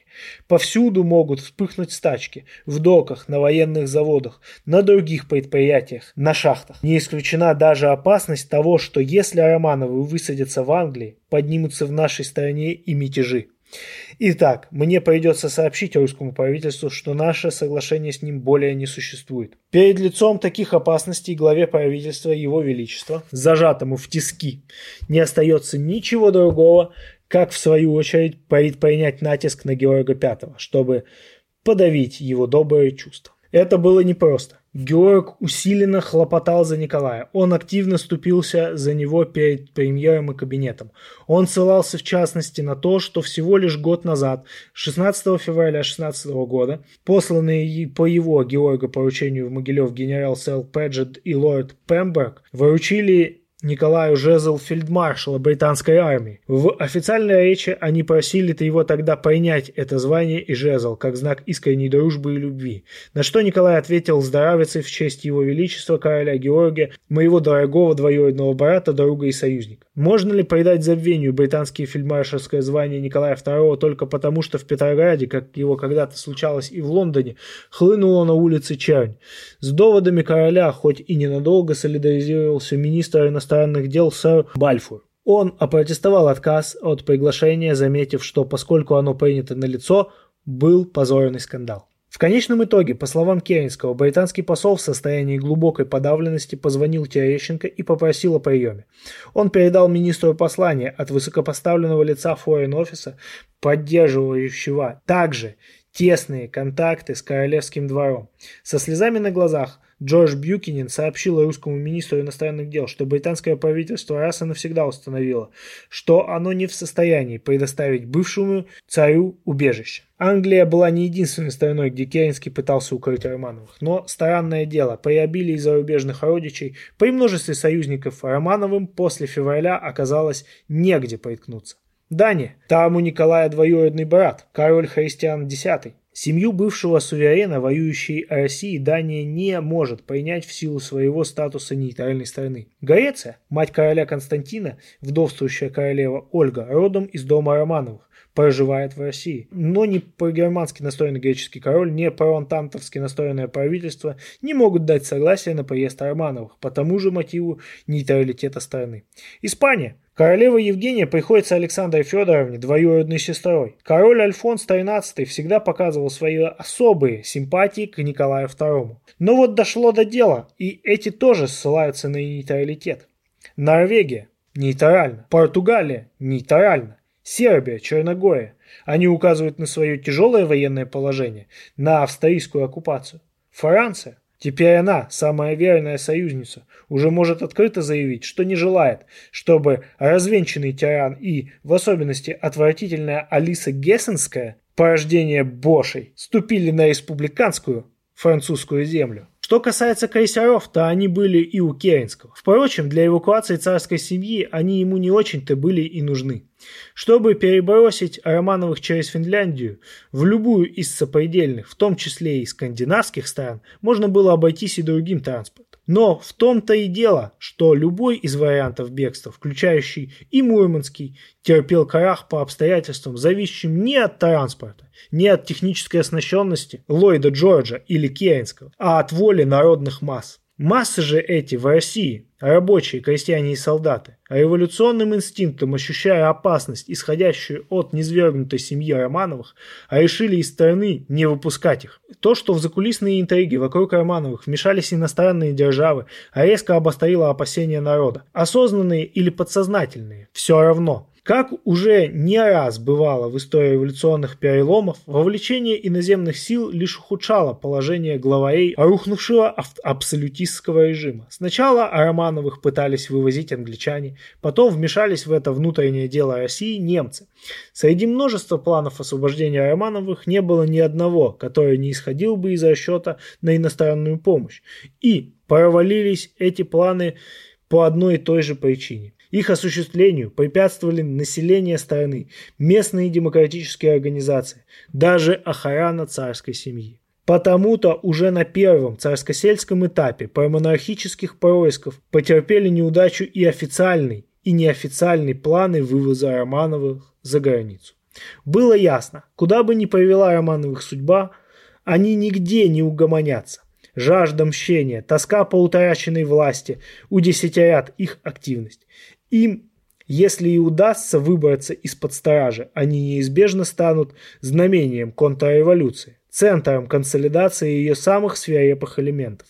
До конца дней своих они будут рваться в свои дворцы, не давая покоя ни России, ни миру. Ныне и господин Хойер, уж как не силится в своих очерках изобразить Николая коротким, смирившимся, фаталистичным, предавшимся своей судьбе, даже он сопровождает этот свой вольный портретный этюд оговоркой, что в глубине души низвергнутый царь, по-видимому, все же не смирился. Эти оговорки, которыми господин Хоррор как бы вскользь уснащает свои утверждения, явно более убедительны, чем сами его утверждения. И уже в явном противоречии со своим сентиментальным рассказом о последнем возвращении Николая из Могилева в Александровский дворец, Хойер признает, они были жертвами, но отнюдь не безвинными, как уже бывало в истории со слабыми людьми. Николаем владела жгучая, лишь наполовину, может быть, осознанная жажда власти.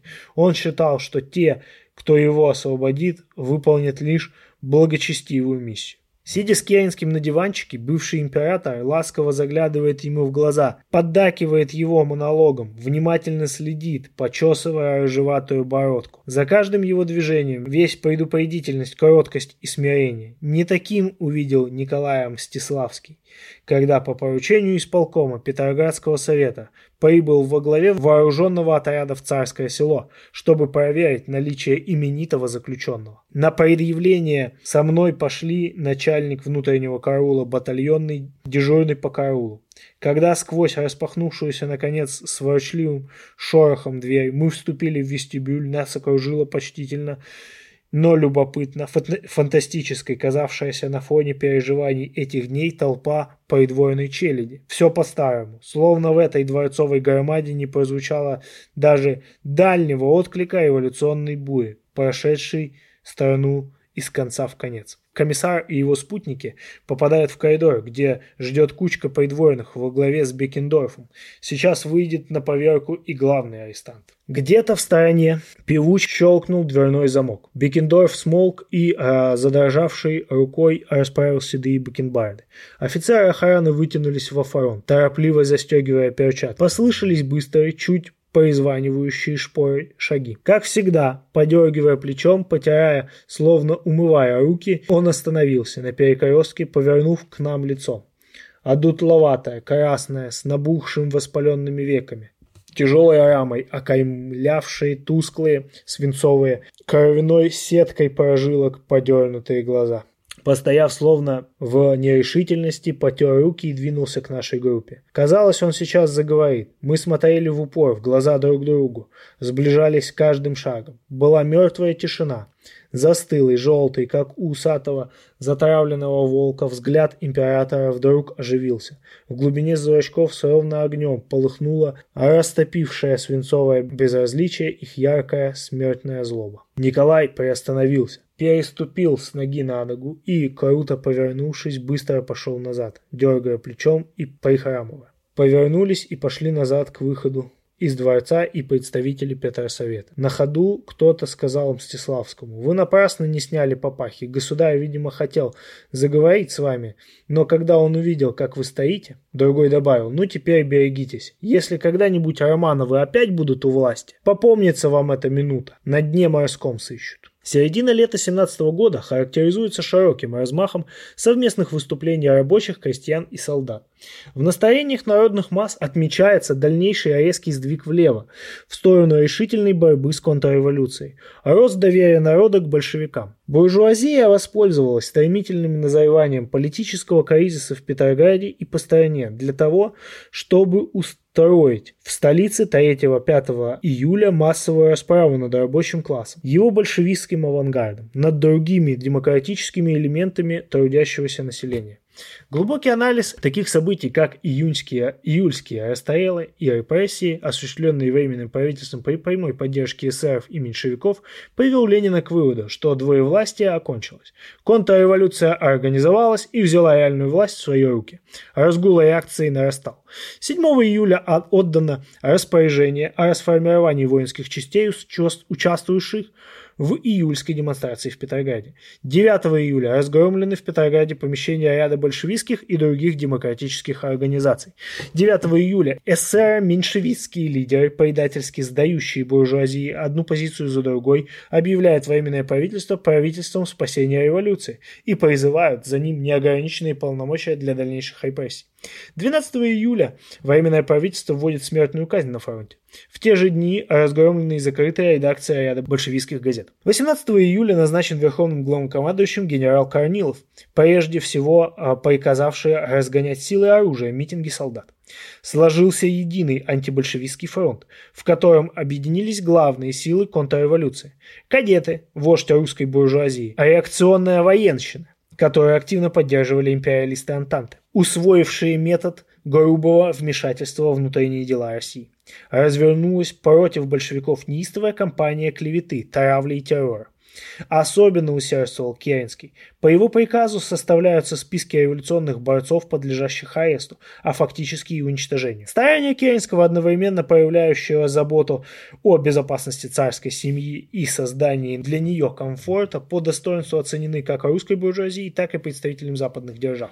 8 июля он сменяет Львова на посту главы правительства, сохранив за собой портфель военного и морского министра. 22 июля, за 4 дня до открытия шестого съезда РСДРП Керенский инспирирует опубликованные в прессе сообщения от прокурора Петроградской судебной палаты о так называемом расследовании июльских событий, о привлечении к судебной ответственности за измену и за организацию вооруженного восстания Ленина и других большевиков. Буржуазная пресса охотно подхватывает сообщения прокурора, распространяя клевету на революционную партию, на лучших революционных борцов. По прямому указанию Керенского, командующий Петроградским военным округом генерал Половцев, организатор июльских расстрелов, с помощью своих подручных организует и охоту за Ке и охоту за Лениным с целью расправиться с ним. Свою военную победу в июльские дни буржуазия пыталась использовать для установления открытой военной диктатуры. Генеральным смотром сил контрреволюции должно было стать четырехдневное так называемое государственное совещание, проведенное в августе в Москве в здании Большого театра. В день, когда оно открывалось, забастовали знак протеста против него 400 тысяч рабочих Московского промышленного района. Также сотни тысяч на предприятиях во многих других крупных городах. Власти установили вокруг Большого театра тройной кордон полиции и войск. На совещании выступили с яростным призывом к удушению революции и развертыванию практики смертельных казней на фронте и в тылу. Верховный главнокомандующий Корнилов.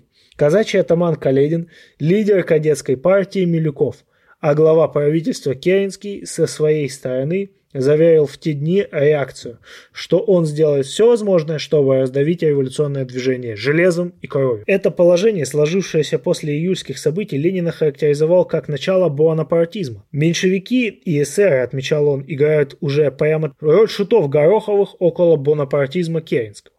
Налицо основной исторический признак бонапартизма – лавирование, опирающееся на военщину государственной власти между двумя враждебными классами и силами, более или менее уравновешивающими друг друга. Для России тех дней бонапартизм не был случайностью.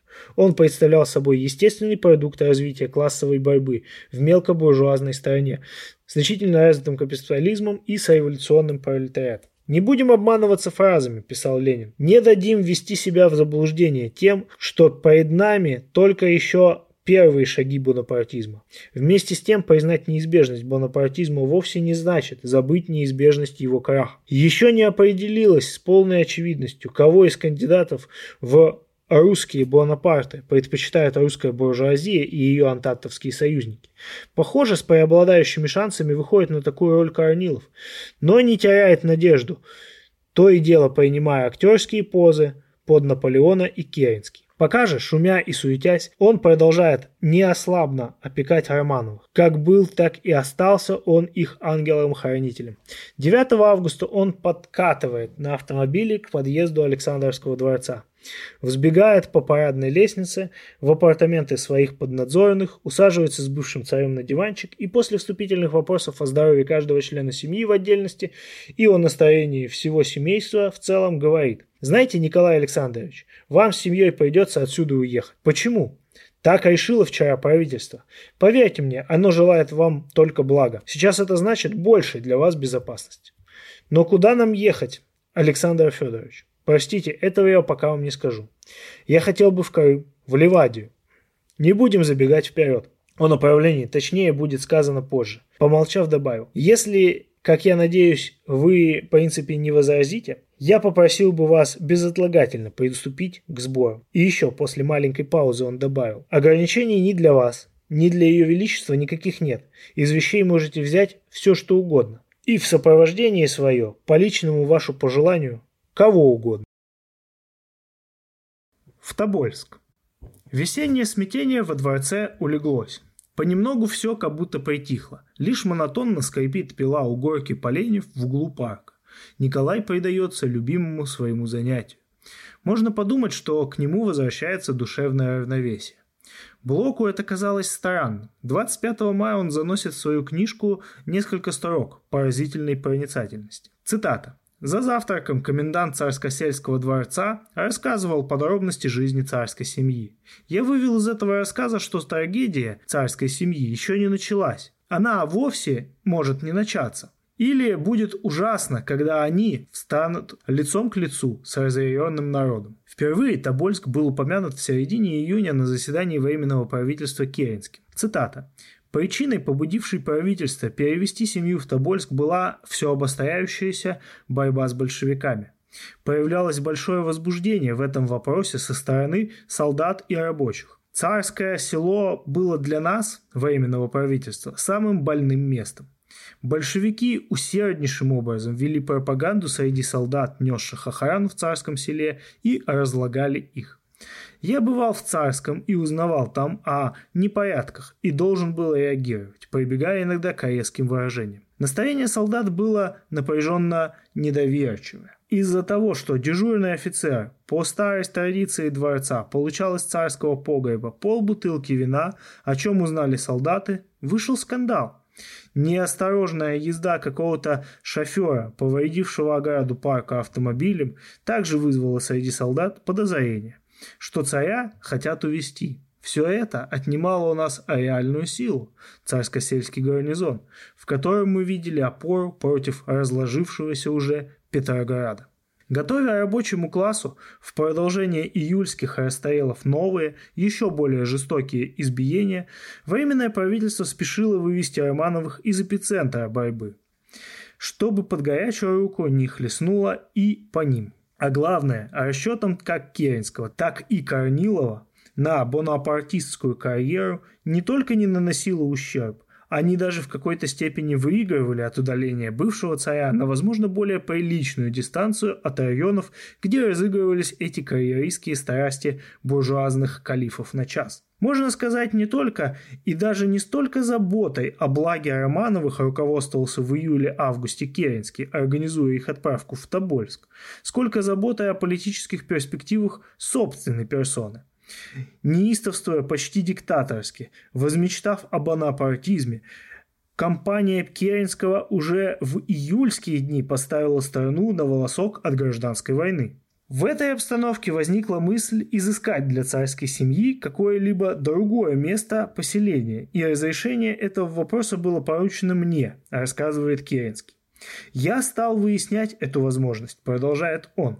Первоначально я предполагал увезти их куда-нибудь в центр России. Остановился на имениях Михаила Александровича и Николая Михайловича. Выяснилась абсолютная невозможность сделать это.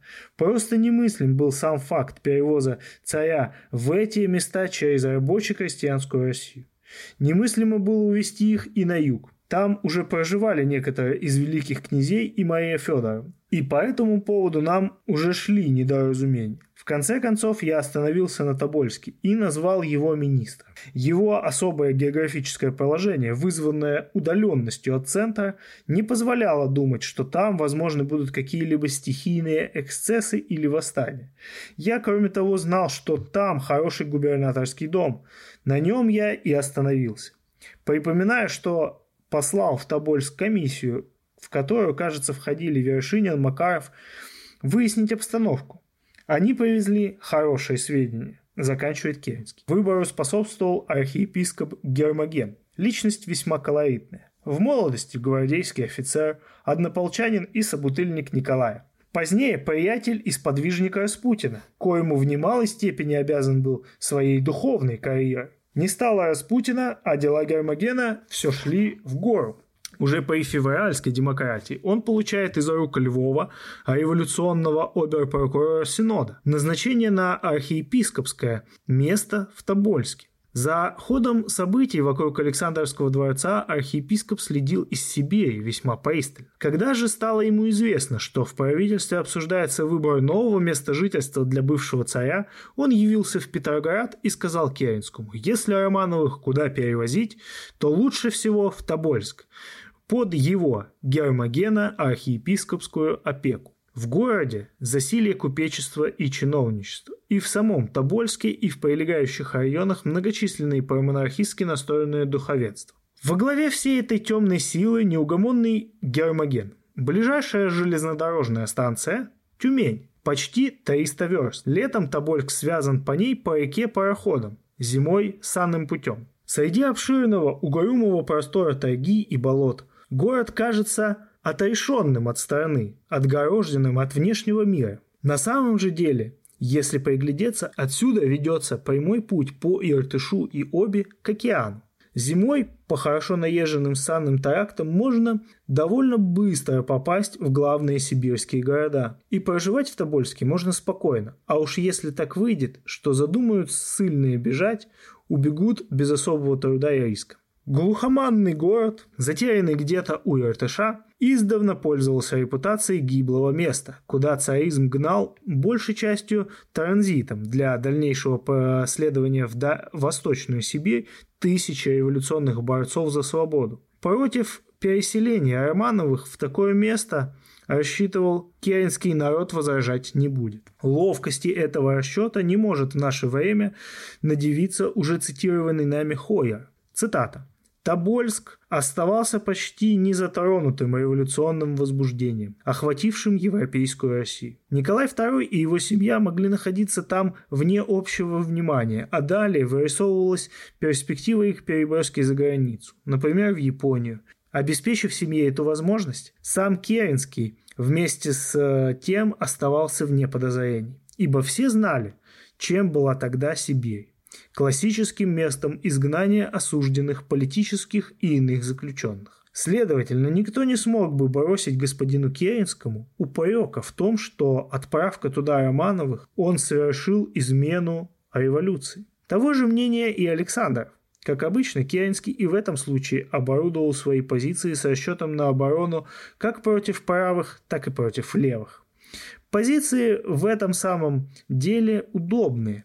Они позволяли Керенскому и в демократах походить, и сохранить в резерве развенчанного монарха. Впрочем, за Тобольскую операцию Керенского и поругивали тоже. Белогвардейцы попрекали его тем, что он повез Романовых на восток, а не на юг. «Я не могу понять», – писал Соколов, – «почему вести царя куда-либо, кроме Тобольска, означало вести его через рабоче-крестьянскую Россию, а в Тобольск не через рабоче-крестьянскую Россию? Жизнь того времени была повсюду полна недоразумений, но ведь видим же мы, что все августейшие особы, жившие тогда на юге России, спаслись, так как они находились вблизи границ. Среди современных советологов нет на этот счет единодушия. Один, например, отмечает, что хотя царица в свое время мечтала повесить Керенского на самом высоком суку в царско-сельском парке, все же именно благодаря ему царская семья обрела безопасность на расстоянии тысячи верст от бурлящей столицы. Пусть изгнаны, и все же это было лучше, чем опасности царского села. Или, как говаривал царю добрый полковник Кобылинский, в конце концов, лучше Сибирь, чем самосуд. Шпрингеровский трест считает своим долгом пожурить Керенского за выбор Тобольска. Судьба Романовых, несомненно, была бы иной, если бы Керенский послал их в Крым. Харкеев заявляет, что Романовы, выйдя из положения арестантов Александровского дворца, стали заключенными в масштабах всей России. Известив Николая 9 августа о предстоящем отъезде, Керенский направился в царско-сельскую комендатуру. Сюда с утра были вызваны члены городского совета, полковник Кобылинский, несколько офицеров и унтер-офицеров из дислоцированных в царском селе полков, их числе председатель солдатского комитета гарнизона прапорщик Ефимов. «Прежде чем сказать вам что-либо», – обратился к собравшимся Керенским, – «я беру с вас слово, что все, что вскоре произойдет, о чем вы сейчас должны договориться, пока останется между нами, строгой тайной. Заверения даны». Он продолжает. Да будет известно присутствующим, что по постановлению правительства царская семья вывозится в Тобольск.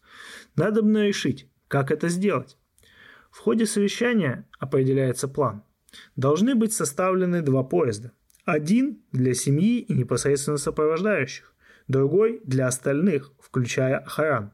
Численность воинского отряда батальона, назначаемого в сопровождение, должна быть примерно 350 человек. Солдат и шестерых офицеров должны выделить расположенные вокруг дворца гвардейские полки. Командиром отряда, как и ответственным за порядок в поездах, будет полковник Кобылинский. Над ним стоят ответственные за экспедицию, особо уполномоченные правительства, недавно побывавшие в Тобольске, Вершинин и помощник правительственного комиссара при Министерстве дворца инженер Макаров. Кобылинский энергичен, помогает ему Ефимов. 12 августа отряд охраны сформирован. Солдаты молодец к молодцу. Все георгиевские кавалеры, провоевавшие около трех лет. Всем по указанию премьера выданы новые кители и шинели, новые винтовки. Отряд повзводно выведен на учебный плац. Премьер сделал смотр, обошел шеренги, остался доволен. Под конец объявил перед что за время предстоящей поездки офицерам и солдатам будут выплачены повышенные командировочные и наградные. Пока обмундировали и вооружали солдат,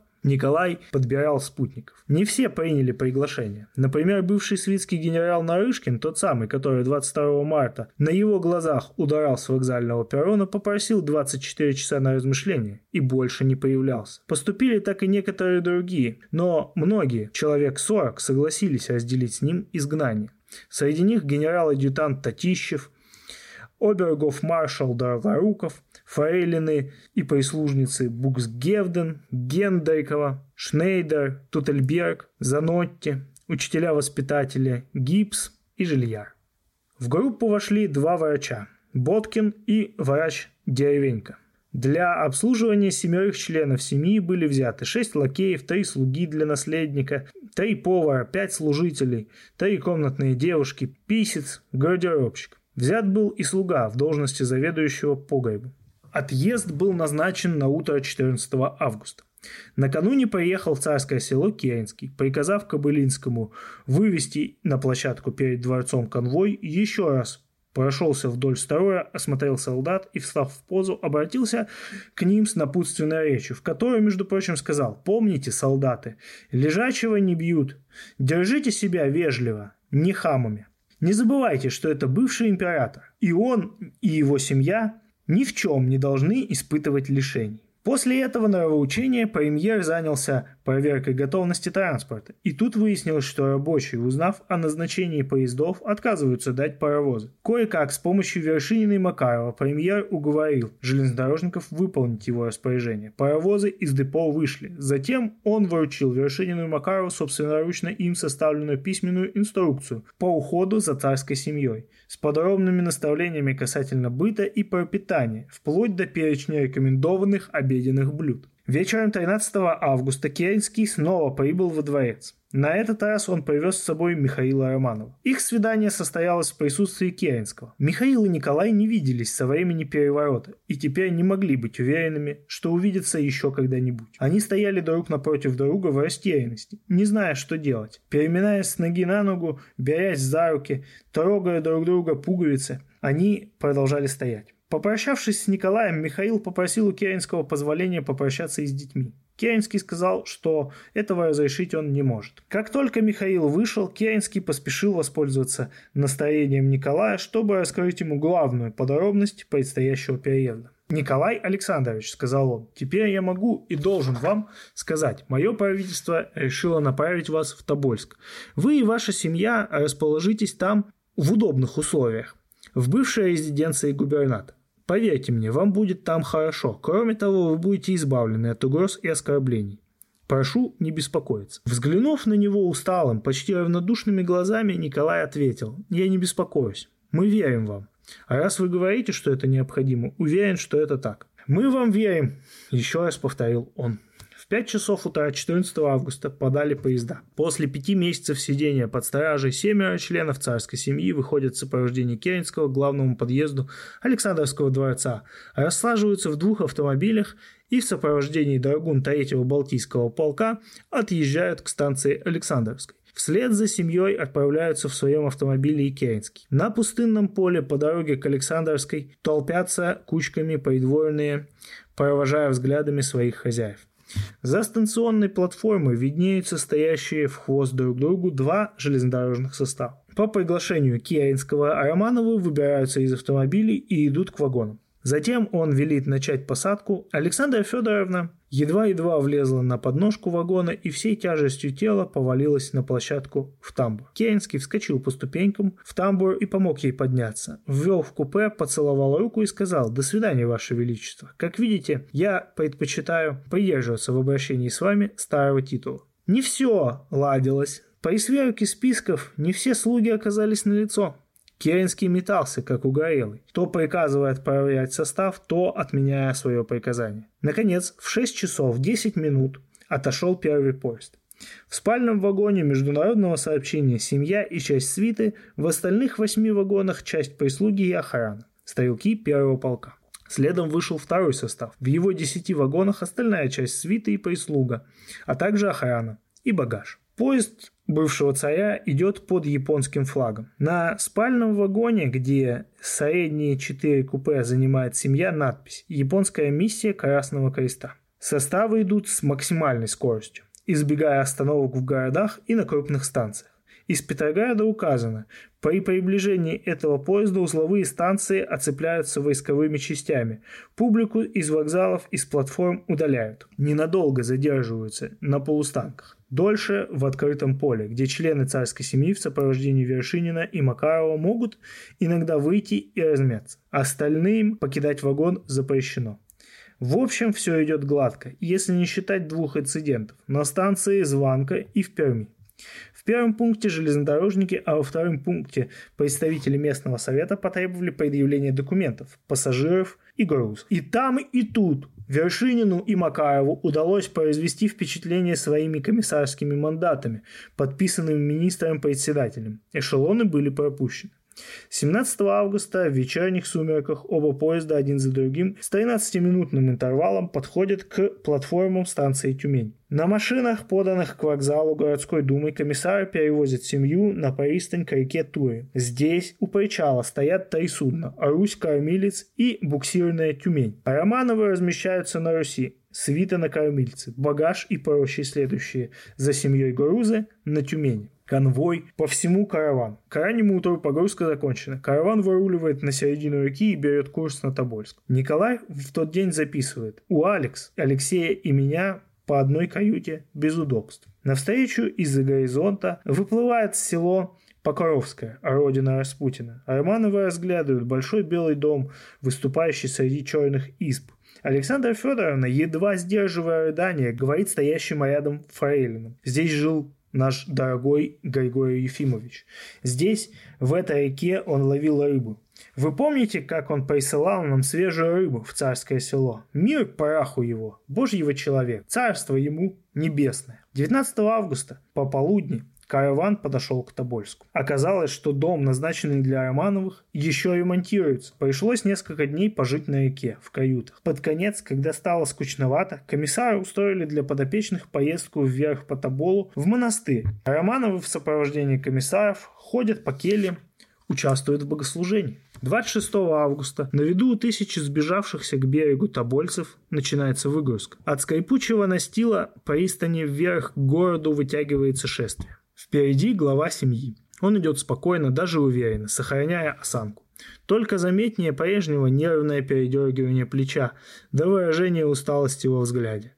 На нем защитного цвета офицерская гимнастерка с золотыми полковничьими погонами и такого же фронтового кроя штабистские бейджи заправленные в хромовые голенища гармошкой. За ним легкой походкой почти в припрыжку следует мальчик, опрятный, аккуратно подстриженный и довольно рослый. Слишком бескровное для подростка лицо, большие глаза с любопытством скользящие по всему окружающему. И та же точно офицерская форма что у отца гимнастерка с золотыми погонами, бриджи, до блеска начищенные дядькой нагорным хромовые сапоги. За мальчиком в фаэтоне на покачивающихся рессорах его мать. Все тот же знакомый России и миру, но еще более заострившийся профиль. Высокомерие и тоска, и мертвящее презрение ко всему, на что попадает ее стеклянный взгляд. За коляской, суетясь и на ходу сбиваясь в кучку, семенят в длинных юбках четыре принцессы. На всех одинаковые осенние джемперы, в руках четыре совершенно одинаковых редикюля. Миловидная Мария, остальные три кажутся почти без безликими. Они ни в кого, ни в отца, ни в мать. А дальше пестрой кавалькадой свита и челядь. Князья и фрейлины, графини и баронессы, камердинеры и нянь. Багаж еще не выгружен. Он на всех трех пароходах, и он представляет собой необъятный груз, вплоть до мебельных гарнитуров из царско-сельских дворцов. А пока самое легкое, слуги несут в руках. Всего до полусотни человек, добровольно последовавших в изгнание за бывшим императором, Впрочем, все добровольные изгнанники получили твердое заверение генерала Татищева и полковника Кобылинского, что им в прежнем объеме и в прежние сроки будет выдаваться установленное жалование. Подошли к двухэтажному зданию, постояли перед фасадом блистающим свежая краска. Все, кроме Александры Федоровны, не желавшей ни на что глядеть, посмотрели дом сверху донизу.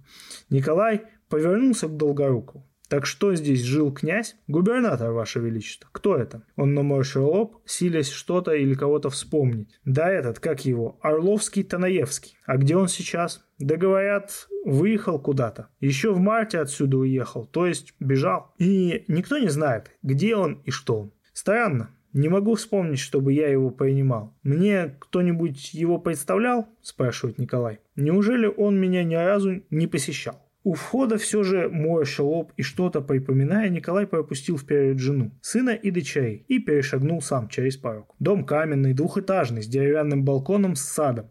С улицы полисадник, за железной изгородью вся усадьба вместе со служебными постройками и садом. И она обнесена тесовой огородой. На углах огорады у ворот будки для часовых. Еще вчера улица называлась Дворянской. В день приезда Романовых появили новые таблички. Улица Свободы. Комнат в двух этажах 18 штук. Есть электричество и водопровод. Семья располагается на верхних этажах. Кабинет для Николая, комната для Алексея, четыре комнаты для дам, гостиная и столовая. Комнаты в верхнем этаже отлично меблированы. Кое-что осталось от губернатора. Многое доставлено из царского села. Дорогие диваны, кресла и пуфы. Наверху относительно просторно. Первый же этаж, отведенный для прислуги и части охраны, набит людьми. Есть еще цокольный и полуподвальный этаж, где размещены кухня и кладовые. Там и того хуже. Поскольку в губернском доме тесно, некоторые свитские и часть прислуги разместились в доме напротив, тоже двухэтажном купца Корнилова.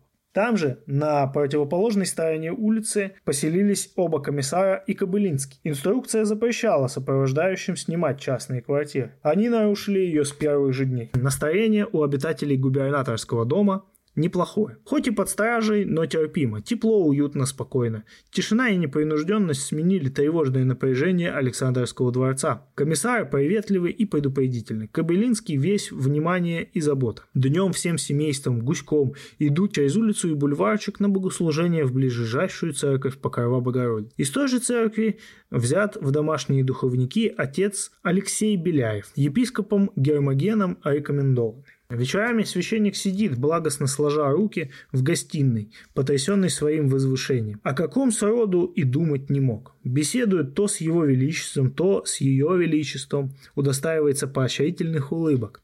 Все рассказывает, нашептывает, поясняет.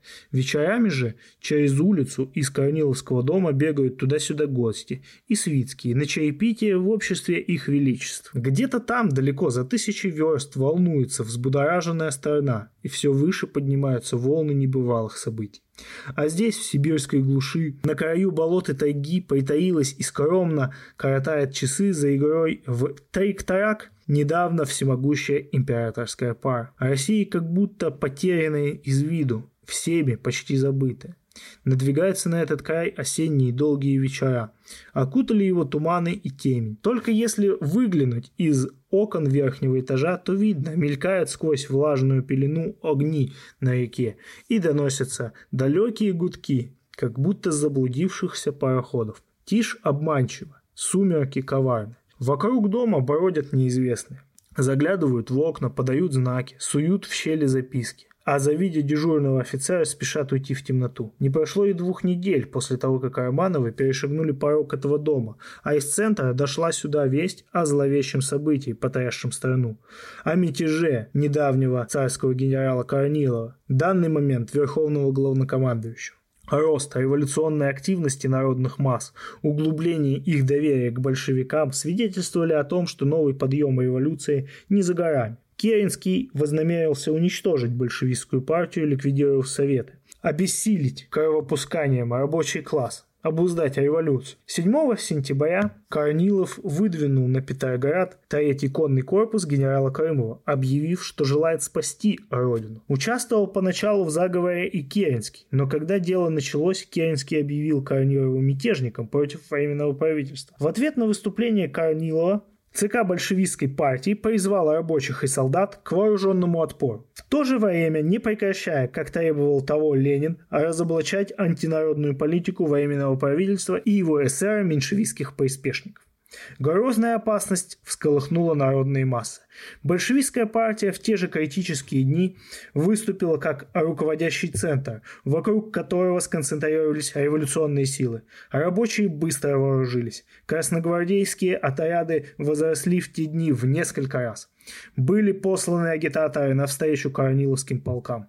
Уже на четвертый день мятежа не было у Корнилова части, которая не отказывалась бы наступать на революционный Петроград. В результате Корниловщина была разгромлена. Карымов застрелился. Корнилов и его сподвижники, в их числе Деникин и Лукомский, были арестованы и отправлены в тюрьму, откуда, конечно, потом бежали. Весть о провале Корниловского мятежа доходит до Тобольска.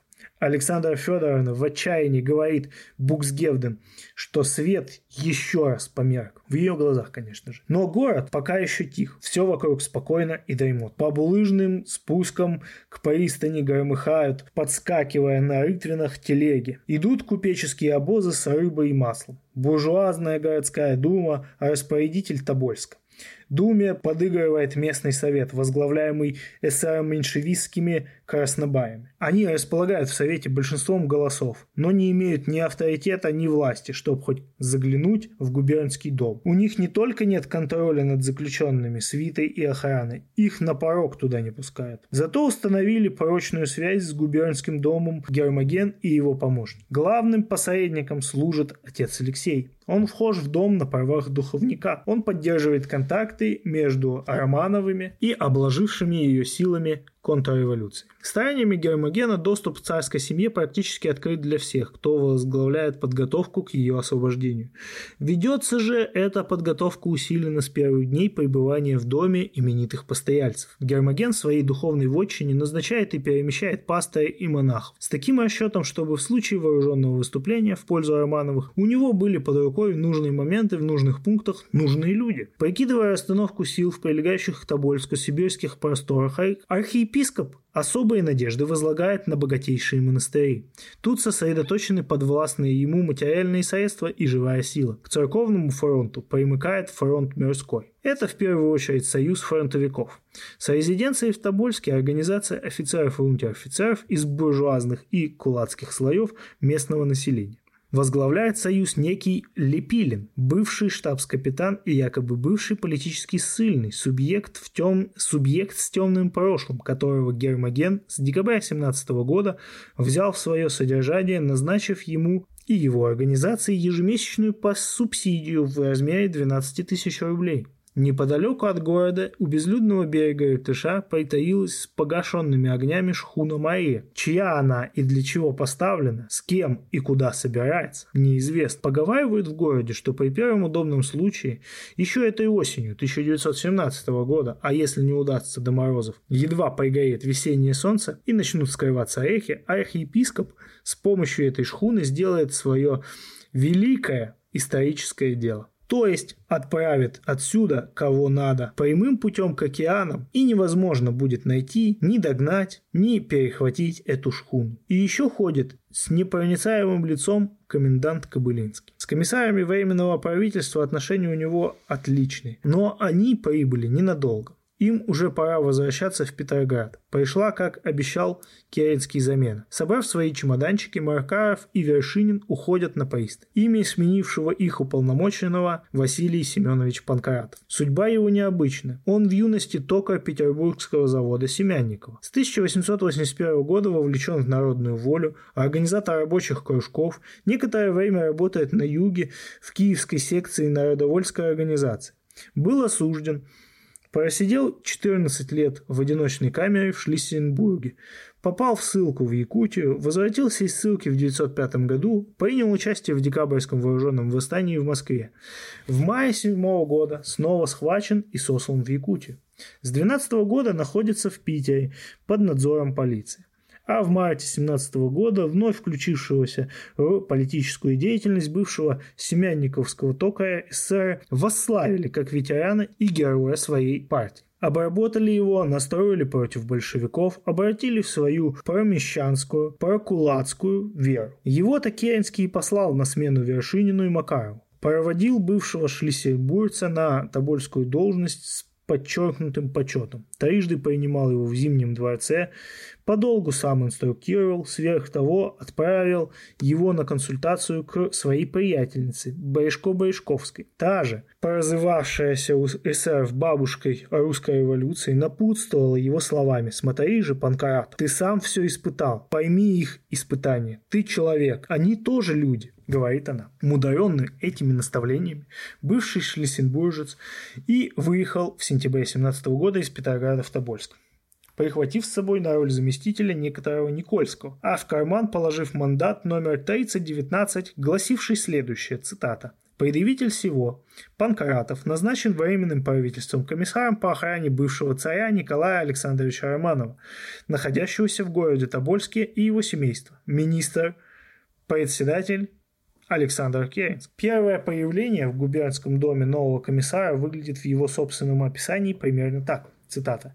«Не желая нарушать приличия, я заявил камердинеру, что желаю увидеть бывшего царя. Камердинер исполнил поручение, отворив мне дверь его кабинета. Обмен приветствиями. Затем Николай спрашивает, скажите, пожалуйста, а как здоровье Александра Федоровича Керенского? В этом вопросе звучала какая-то неподдельная искренность, соединенная с симпатией и даже признательностью.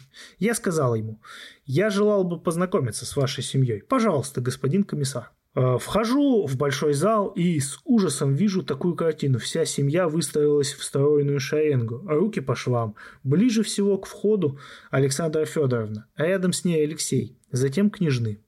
Что это? Демонстрация мелькнула у меня в голове, но тотчас же прогнал эту мысль и стал здороваться. Зря, конечно, поторопился эсеровский комиссар прогнать эту мысль.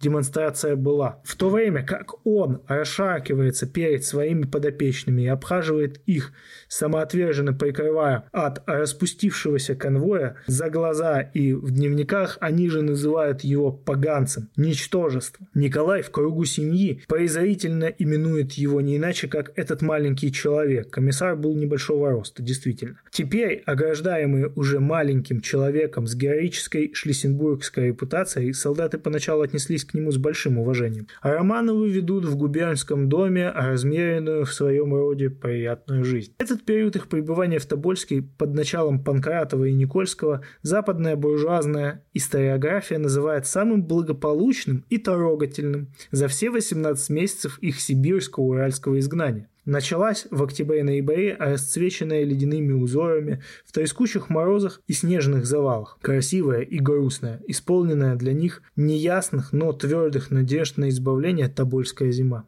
За зеленым столиком, поставленным в гостиной у окна с видом на Иртыш, общество отдает вечера двум любимым играм семьи – Безику и Таректараку. За обеденным столом обычно сидят в кругу семьи Татищев, Долгоруков, доктор Боткин, Жильяр, Гипс. Иногда приглашается и доктор Деревенька. Форелины, как в старе, почтительно увиваются вокруг осунувшейся Александра Федоровны хотя могут иногда позволить себе вольность, какую прежде нельзя было представить. Александра Федоровна чаще мрачна, усевшись в откидное кресло, поглядывая на прикорнувших у ее ног собак Джимми и Ортипа. Она обычно рукодельничает, раскладывает пасьянцы, а чаще пишет письма. Пишет и другие, в том числе глава семьи. Его основные корреспонденты, пребывающая в Крыму мать, сестры Ольга и Ксения. Но Александра Федоровна пишет особенно увлеченно.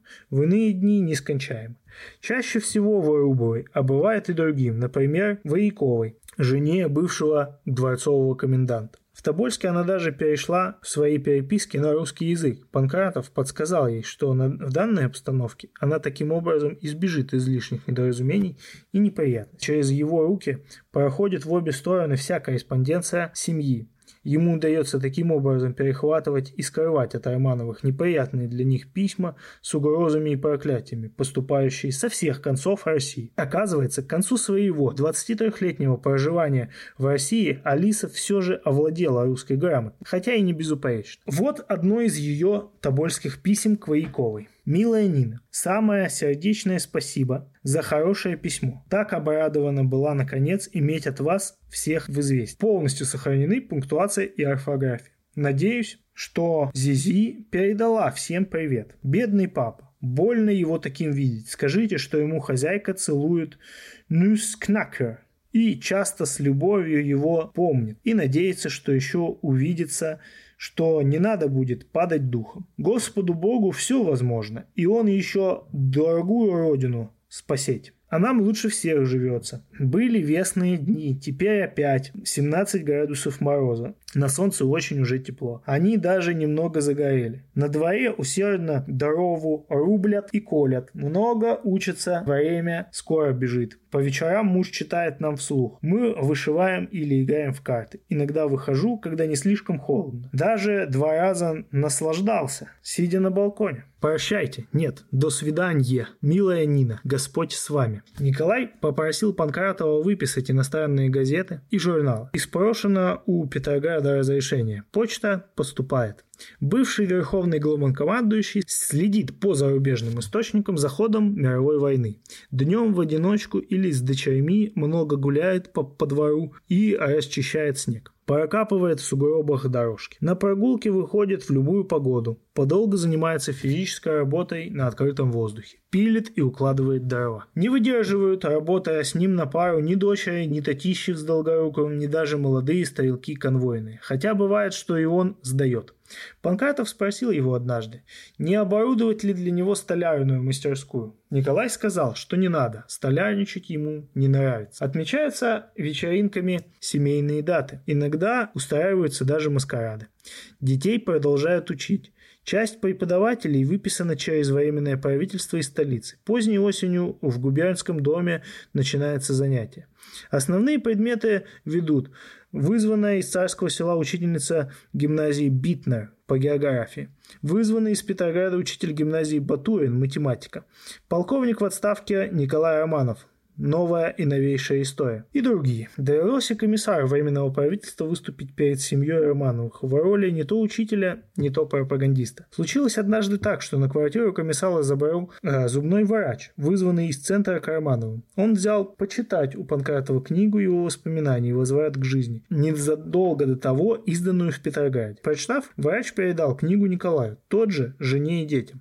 «Вы знаете, — сказал комиссару через несколько дней врач, — они все прочли вашу книгу, и, представляете, говорю вам без всяких преувеличений, все они от нее просто в восторге». Вскоре Николай попросил Панкратова выступить перед ним и с семьей устными рассказами на ту же тему. У эсеровского уполномоченного хватило неуважения к самому себе, чтобы из истории своих страданий на каторге и в ссылке сделать развлечение для того, кто олицетворял и возглавлял этот сад пыток. До Александра Федоровны суть повествования. Панкратова, видимо, доходило слабо, потому что однажды она прервала его вопросом. «Мне все же непонятно, господин комиссар, почему вы так ненавидели наших жандармов?» По ее представлениям, жандармов нельзя было не любить. Тронутый столь лестным для него вниманием бывшей царской четы, идейный питомец Брышко-Брышковской и Керенского умиляется.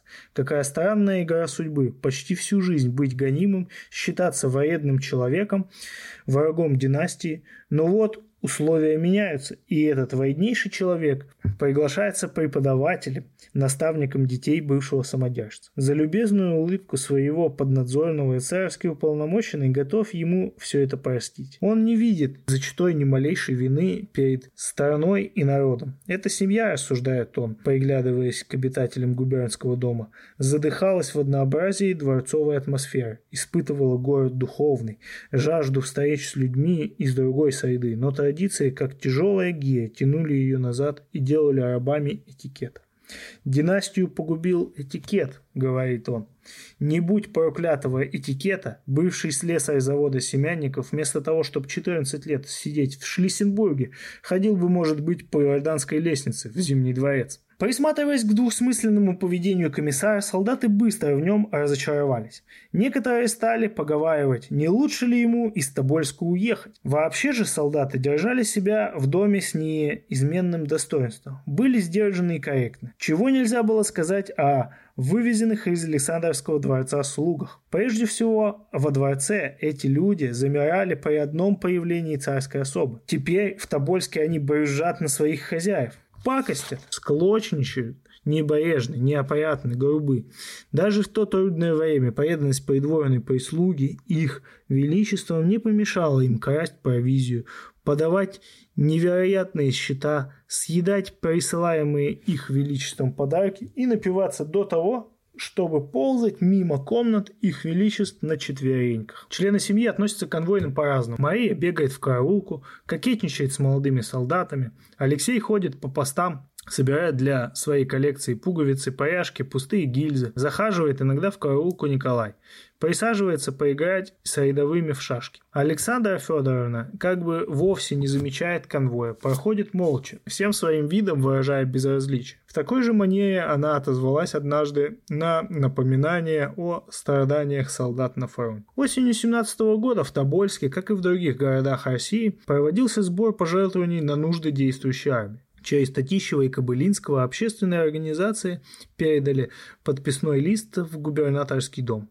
Там вывели цифру – 300 рублей. Табаляки недовольны, требуют возвратить Романовым скаредный взнос. Слышатся возгласы. А, для Распутина, небось, не скупились. Сник и Панкратов. Меня поразила скупость. Семья в 7 человек жертвует 300 рублей, имея только в русских банках свыше 100 миллионов. Поднеся лист поближе к глазам, Панкратов устанавливает, что цифру вписала Александра Федорова. Да, соглашается он, Алиса была скупа для России.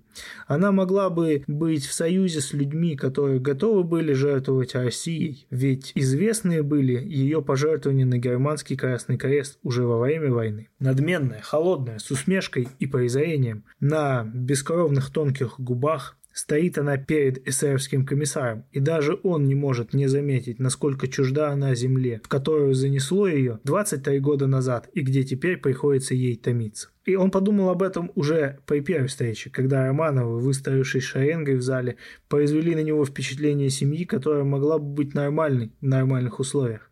Кроме, конечно, Александра Федоровны, делает он оговорку. Она произвела на меня впечатление совсем особое. В ней сразу почувствовался какое-то чуждое русской женщины. И далее, Александра Федоровна произносила русские слова с сильным акцентом. И было заметно, что русский язык практически ей плохо давался. Каждую фразу она произносила с трудом, с немецким акцентом, слово как иностранка, выучившаяся русскому языку по книгам, а не практически. Замкнутость ее и склонность к уединению бросались в глаза. В ее отношениях замечались черствость и высокомерие. В игре в городки и в пилке кругляшков она никогда не принимала участия. Иногда лишь она интересовалась курами и утками, которых завел повар на заднем дворе. Встретил ее одиноко бродящую по засоренным дорожкам заднего дворика. Среди кур и уток. Спрашиваю ее о здоровье. Здравствуйте, господин комиссар. Благодарю вас, здорово. Иногда болят зубы. Нельзя ли э, вызвать нашего зубного врача из Ял? Он уже вызван. Временное правительство разрешило ему поехать. Бывшая царица опять благодарит. Каждую фразу Александра Федоровна произносила с трудом, с немецким акцентом. К сожалению, у нас очень мало знают о России даже природные русские, а о себе и того меньше, говорю я. Это почему, спрашивает Александр. Не любят России, больше разъезжают по Западной Европе.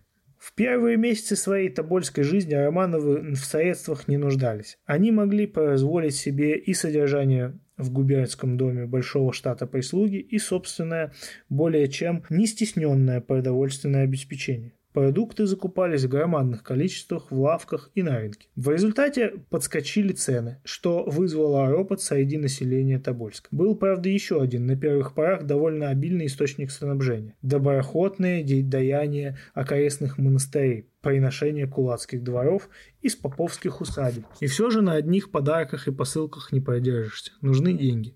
А деньги по старой привычке расходовались с такой легкостью, что в конце концов наличности стало не хватать. Львов в эмиграции показывал. Был нами также разрешен вопрос о средствах царской семьи. Конечно, она должна была жить на свои личные средства. Правительство обязано было нести лишь те расходы, которые вызывались его собственными мероприятиями по адресу семьи. Ныне пресса Шпрингела оспаривает это утверждение. Она ссылается на заявление Керенского о том, что Временное правительство взяло на себе содержание царской семьи и бывшего царя.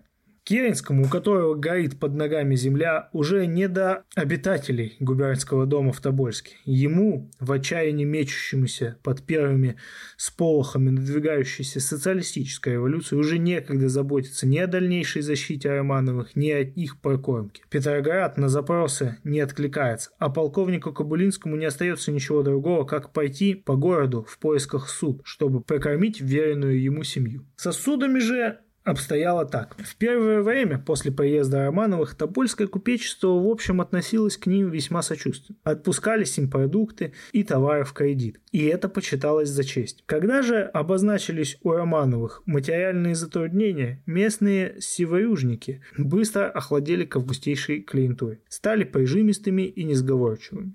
Повар Харитонов, ходивший по магазинам и рынку за продуктами, все чаще возвращался с полупустыми корзинами, докладывая Кобылинскому, что торговцы больше не верят и скоро в кредит вовсе отпускать не будут. Комендант пошел по городу в поисках займов. Он выдавал кредиторам векселя за тремя подписями – Татищева, Долгорукова и своей. Это не значит, что у Романовых вообще не было денег. Средства у них были огромными, частью при себе даже в виде драгоценностей. Даже Львову и Керенскому пришлось в эмиграции признать, что по установленным временным правительством данным на банковских счетах Романовых числилось минимум 14 миллионов рублей. Согласно же некоторым другим источникам, подлинные размеры состояния Романовых занижены Львовым раз в 20. Но, во всяком случае, деньгами своими Романовы в ту пору воспользоваться вполне свободно не могли.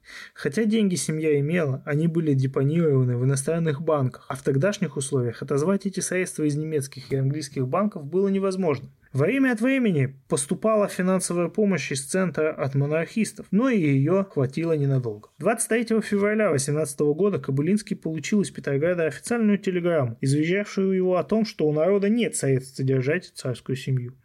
Под телеграммой стояла подпись Каэлина, народного комиссара государственных имуществ. Каэлин извещал, что государство может взять на себя лишь расходы, связанные с предоставлением помещения, отоплением и освещением, а также обеспечить членов семьи солдатским пайком. В остальном Романовы должны жить на собственные средства.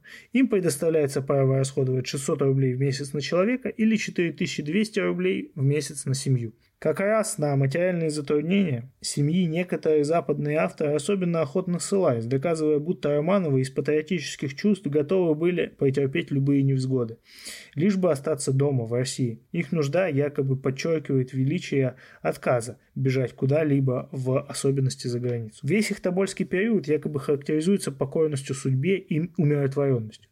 Они, по утверждению шпрингеровской прессы, вовсе не собирались оставлять русскую территорию. Царица говорила тогда в Тобольске, как и раньше в царском селе, ничто не заставит меня покинуть Россию. Тоже, впрочем, доказывали и в свое время белые эмигранты. Но все эти подобные им утверждения не обоснованы. С первых же недель после крушения царизма Романовы стремились выездом из России обезопасить себя от грозящих неприятностей, таким образом обеспечить себе возможность в подходящий момент возвратиться к утраченному. При этом они, как правило, учитывали, что тайное бегство, связанное с вооруженным насилием, куда опаснее открытого выезда при попустительстве буржуазных властей или при мирном содействии реакционно настроенных слоев населения. В условиях первых тобольских месяцев месяцев Романовы были не очень-то по душе варианты авантюрного бегства. Им не хотелось менять, как им казалось, верное на неверное. Только когда выяснилось, что верного ждать бесцельно, ставка была перенесена на неверное. Но было уже поздно. Они никогда не считали, что бежать поздно. День за днем, неделю за неделей отчитывает Николай, томясь и выжидая перелома в своей судьбе. Но перелома нет, и решение где-то таится.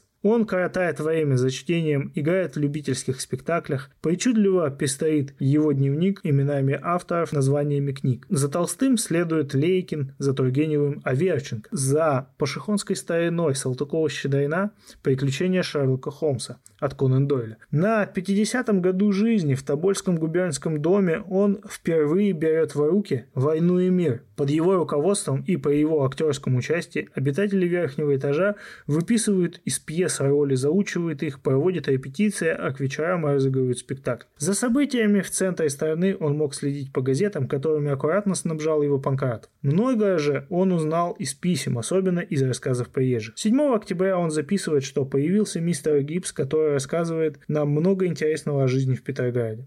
Несколько ранее, 22 сентября, с такой же интересной информацией о происходящем прибыл наш добрый да барон Боде. Он предполагает, что должно быть неважные события происходят в больших городах 4 ноября. 11 ноября он отмечает, что давно уже газет из Петрограда не приходило. Также и телеграмм. И в такое тяжелое время это жутко. Он еще не знает, что как раз в эти дни свершился величайший поворот в человеческой истории, что открылась новая глава в книге летописи России, и что на страницах этой книги уже не будет места ни для него, ни для его заступников ни вообще для того призрачного растаявшего мира, на возвращение которого он все еще надеется. Неважными событиями были победа вооруженного восстания рабочих и солдат в Петрограде, арест Временного правительства в Зимнем дворце и бегство Керенского в автомобиле под американским флагом. К осени 17 года трудящиеся России в массе своей окончательно разочаровались в политике правящих групп и осознательно по своему свободному выбору встали на сторону большевиков. Характеризуя этот период, Ленин писал, а рабочие и солдаты в сентябре и начале октября в громадном большинстве уже перешли на нашу сторону. В невиданно короткий срок большевистская партия создала политическую армию социалистической революции. Большинство народа шло за ней. Ленинские идеи борьбы за народную власть овладели массами и стали материальной силой. А рабочий класс, авангард революции развил огромную энергию. Он стал цементирующей силой в советах, укрепил профсоюзы, выковал грозное оружие пролетарской революции. Красную гвардию. Все формы пролетарского движения тесно связала главная цель – завоевание власти советами. В 9 часов 40 минут вечера 25 октября 7 ноября по новому стилю 1917 года выстрелом из 6-дюймовой пушки крейсера «Ворор» возвестил о начале новой эры в истории человечества – эры Великой Октябрьской социалистической революции. В ночь с 25 на 26 октября революционные рабочие, солдаты и матросы штурмом взяли Зимний дворец. На открывшемся в Смольном 7 ноября Всероссийском съезде рабочих было объявлено о переходе всей власти в руки Советов. Приняты декреты о мире, о земле. Сформировано первое советское правительство, Совет народных комиссаров, во главе с Лениным. Закончив свою работу, делегаты съезда разъехались по местам, чтобы рассказать народу о победе Советов в Петрограде, чтобы способствовать утверждению советской власти по всей стране. Петроград сделал решающий шаг. За ним поднялась вся страна. С октября-ноября 17 года по февраль 18 года советская власть успела распространиться по всей России. Это распространение народной власти высоким темпом на территории громадной страны Ленин охарактеризовал как Триумфальное шествие. В период триумфального марша Советов, ЦК партии и в ЦИК направили на места тысячи опытных стойких бойцов за утверждение нового строя. Только Петроград послал губернии до 15 тысяч рабочих, энергичных проводников большевистского влияния на массы, самоотверженных руководителей революции на местах. Соединенные усилия этих посланцев партии с революционным активом на местах способствовали триумфальному шествию советской власти и по соседним с Тобольской губернией крупнейшим промышленным районам Сибири и Урала. Концентрация пролетариата в этих районах была весьма высокой. Крупные и средние предприятия с их многочисленным и сплоченным рабочим классом были по традиции опорными базами партии большевиков. Эта особенность сказалось здесь и на темпе событий после 7 ноября 1917 года. В Екатеринбурге, в политическом центре Урала, советская власть утвердилась уже на второй день после победы вооруженного восстания в Петербурге. По другим уральским городам до 9 ноября. Провозглашение советской власти Западно-Сибирским областным съездом Советов в Омске состоялось в первой декаде декабря. По различным причинам, однако, значительная позднее власть Советов реально установилась и в Тобольской губернии. Так Минц утверждает, что в Тобольской губернии власть в руки Советов перешла в течение января-марта 18 за исключением Кургана, где она была установлена 20 ноября 17 года. Такое отставание Тобольска от событий было обусловлено многочисл... малочисленностью пролетариата, отсталостью экономической структуры, географической удаленностью. Только во второй половине ноября, примерно через две недели после переворота в Петрограде, до Тобольска доходит более или менее внятная информация о том, что же произошло. Николай в своем дневнике записывает. Тошно читать описание в газетах того, что произошло две недели тому назад в Петрограде и в Москве. Гораздо хуже и позорнее событий смутного времени. Запись от 17 ноября. Судя по одному из его тогдашних разговоров с Панкратовым, в петроградских событиях 7 ноября ужаснуло его главным образом цитата, своеволия рабочих и солдат, которые посмели свергнуть временное правительство. Сам он, Николай, ни при чем. Сам себя считает ни к чему не причастным. Происходящее в России разглядывает со стороны. Возведя Керенского в любимцы солдат, упрекает его в неспособности заставить толпу что-либо делать. Словно это не он за 8 месяцев до того пытался с помощью Хабалова и Иванова, также безуспешно, сделать с толпой то же самое. Этой своей манере наблюдения и оценки событий он не изменяет и в последующих записях. Цитата «Получилось невероятнейшее известие о том, что какие-то трое парламентариев нашей пятой армии ездили к германцам впереди Двинска и подписали предварительное с ними соглашение с условием перемирия. Подобного кошмара я никак не ожидал». Автор дневника ругает якобы не спросивших мнения народа большевиков за переговоры с немцами, позабыв, что тремя годами раньше, но в кардинально противоположных целях, то есть во имя спасения царизма и заключения контрреволюционного альянса с кайзером, сам он вынашивал заветную мечту предложить неприятелю заключить мир. Вступая в тайную переписку с НРИ и посылая протопоповок в Варбургу, царь и царица, можно думать, интересовались этим самым мнением народа. В том же тоне непричастного, при всем только присутствующего, он записывает, сколько еще времени будет наша несчастная родина терзаема и раздираемая внешними и внутренними врагами. Кажется иногда, что дальше терпеть нет сил, даже не знаешь, на что надеяться и что желать. Дальше идут такие записи. Сегодня Георгиевский праздник. Для кавалеров город устроил обед и прочие увеселения в Народном доме. Но в составе нашего караула было несколько георгиевских кавалеров, которых их товарищи не кавалеры не пожелали подсменить а заставили идти в, по наряду в службу. Даже в такой день. Вот это и свобода. После распоряжения из Петрограда о переходе на новый календарь, цитата, узнали, что на почте получено распоряжение изменить стиль и подравняться под иностранный, считая, что с 1 февраля, то есть сегодня, уже выходит 14 февраля. Недоразумением и путаницы будет без конца.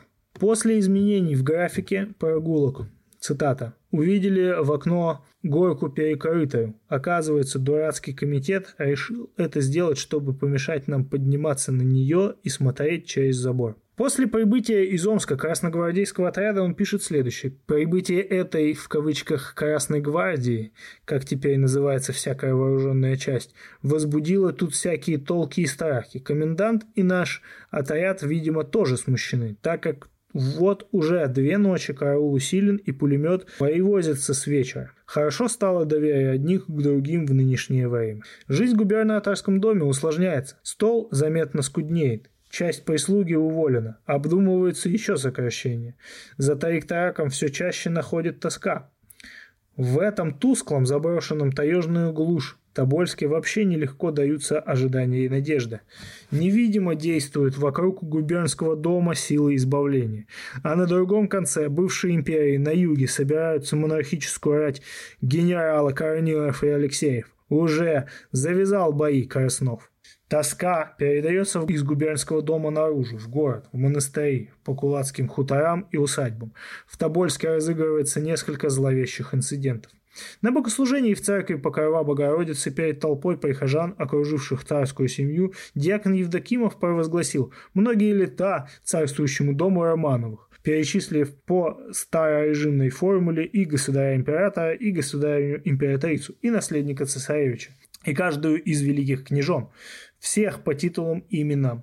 Были в церкви солдаты охраны, обычно сопровождавшие семью на богослужении. Старший конвоя подошел к Евдокимову и спросил, как это понимать?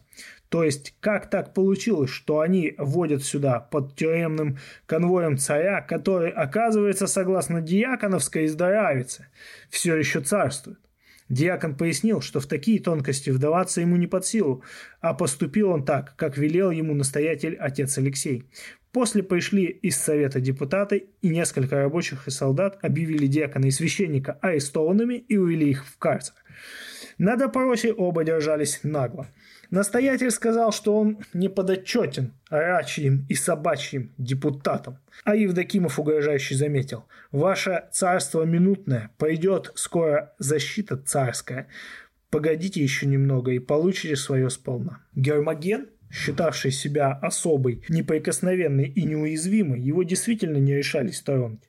Вступился перед Советом за своих подчиненных, которых по существу сам толкнул на провокацию, и, вызволив их из арестантской, спровадил в монастырь. Запрошенный депутатами Совета, как посмел он в революционной России инспирировать провозглашение здравицы свергнутому царю, Гермоген письменно ответил что, во-первых, Россия юридически не есть республика. Никто ее таковой не объявлял и объявить не правомочен, кроме, кроме предполагаемого учредительного собрания. Во-вторых, пояснил архиепископ по данным священного писания государственного права, церковных канонов и канонического права, а также по данным истории, находившейся вне управления своей стороной бывшие короли и цари не лишаются своего сана как такового и соответственных им титулов. Поэтому в поступке отца Алексея ничего предусудительного не усмотрел. Возмущенные депутаты и солдаты предупредили Гермогена, что если провокации не прекратятся, они могут плохо для него кончиться. А Романовым же через Панкратова и Кабулинского объявили, что впредь хождение в церковь им запрещается – Хотят молиться, пусть молятся дома. Настоятель как будто исчез с глаз. Потом опять замелькал на уличной толпе. Повел он себя теперь осторожнее, но вернулся к прежней роли, связанного между губернским домом и резиденцией архиепископа. В день церковного скандала Николай записывает. Узнали с негодованием, что нашего доброго отца Алексея привлекают к следствию, и он сидит под домашним арестом. Это случилось потому, что за молебным диакон помянул нас с титулом. В церкви было много стрелков второго полка. Как всегда, оттуда загорелся сэр Идиллии Тарикторака в гостиной – и пилкой дров у сарайчика прикрывался разветвленный контрреволюционный заговор, к тому времени вызревавший в Тобольске под главенством Гермогена. При участии самих заключенных атмосфера вокруг Гумберского дома накалялась. Понятно, в такой обстановке возбуждение солдат, вызванное случаем, по выражению Панкратова, более бытового свойства. Из Петрограда прибыли посылки и подарки семье от родственников и поклонников. На ящиках, выгруженных с парохода, были надписи «Литература, столовое утро, одежда». Панкратов приказал солдатам доставить груз с пристани в дом.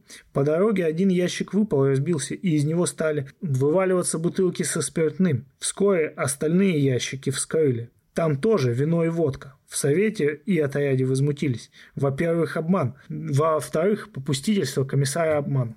Да еще он заставил солдат перетаскивать на себе алкогольную контрабанду. Вообще же у бывшего царя и без того нет недостатков в спиртном. На обеденном столе у него всегда графин с вином. Солдаты возвратили груз на пристань и вылили содержимое бутылок в иртыш.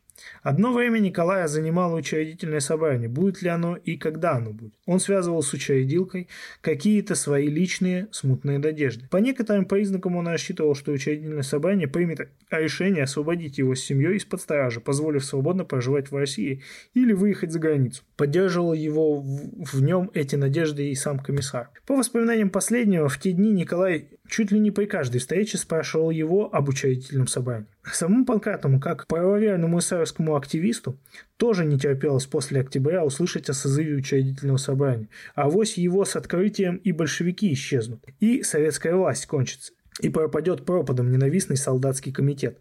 Поэтому солдат бодро отвечает поднадзорному «Скоро, Николай Александрович». Теперь уже ждать недолго. Но через несколько дней Панкратов отстранен от должности. Но основные расчеты Николая и его окружения шли в ином направлении. Диаконовым многолетием в церкви Покрова Богородицы монархическая реакция засвидетельствовала, что с изгнанием Романовых она не примирилась и не примирится, а на Тобольском участке внутреннего фронта накапливаются силы, намереваясь в подходящий момент перейти в наступление, что практически могло означать лишь одно – попытку предпринять нападение на губернский дом. В тихом с виду полусонном городе поднимают голову черносотенцы и прочие контрреволюционные элементы. Вокруг города активизируется подстрекаемое Гермогеном кулачье, монастырское и сельское духовенство из Петрограда, Москвы и южных районов, зачастую по подложным документам и под вымышленными именами, группами и в одиночку пробираются и оседают тобольские тюмени лица с горавскими и баронскими титулами. Царедворцы, распутинцы, корниловского толка офицеры, активисты ушедших в подполье монархических кружков и групп. Появились в Тюмени князь Львов. Бывший глава военного правительства, вызванный в местный совет, он, он сказал, будто поехал по лесопромышленным делам, после чего он был отпущен и исчез. Появились в Тобольске и просят допуска в губернский дом представителей западных дипломатических миссий. Через посредством того же отца Алексея, с помощью Татищева, Долгорукова и Кобылинского эти люди устанавливают тайные контакты с Армановыми, передают письма и деньги. Ширится сначала осторожная, затем открытая монархическая агитация. Переодетые офицеры, монахи из окрестных монастырей бродят по Тобольским улицам, площадям и рынкам, разбрасывают или суют в руки прохожим листовки с призывами «спасти батюшку царя». Используется для возбуждения уличной толпы каждый выход Романовых на богослужение. С момента появления семьи на улице и до входа в ее церковь поднимается в городе неистовый трезвон колоколов всех 25 церквей. Заподозрив, что эти и другие эксцессы подстраивает Гермоген, местный совет по настоянию депутатов-большевиков учиняет на его квартире обыск. Из тайника в архиепископском кабинете извлечены письма и документы, показывающие связь Гермогена с подпольными организациями в Петрограде и Москве. Становится очевидным, что он руководит диверсионными группами, накапливающими силы в Тюмени. При обыске найдено письмо из Крыма от Марии Федоровны. Она отчаянно требует от местных сил контрреволюции энергичных действий в защиту своего сына. Рабочие и солдаты в Тобольске, однако, рассудили иначе. Георгиевские кавалеры, которых Керенский и Кобылинский столь тщательно отбирали в царское селе, одетые и обутые с иголочки, как на парад, не дали задобрить себя ни экипировкой, ни повышенными командировочными. В своих воспоминаниях, опубликованных в 20-х годах в советской печати, участник событий Авдеев приписывал Тобольской охране антисоветские настроения, моральное разложение и продажность, приверженность к монархизму готовность поддержать контрреволюционную диверсию. В частности, он писал, охрана поставленная временным правительством, способствовала связи бывшего царя с черносотенными организациями. Эта охрана была не революционной. Она была на три четверти подкуплена черносотенными монархистами. В общем и целом охрана была ненадежна и по отношению к советской власти по большей части находилась под влиянием полковника Кобылинского. Эти утверждения противоречат фактам, приводимым другими, не менее осведомленными очевидцами и участниками событиями. Разумеется, в составе отряда охраны были люди отсталые.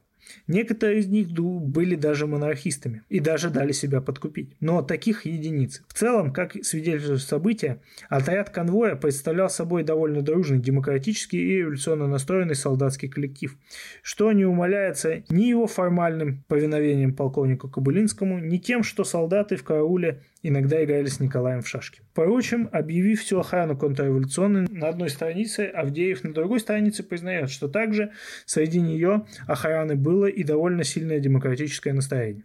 Конвой встревожен подпольным возней вокруг дома.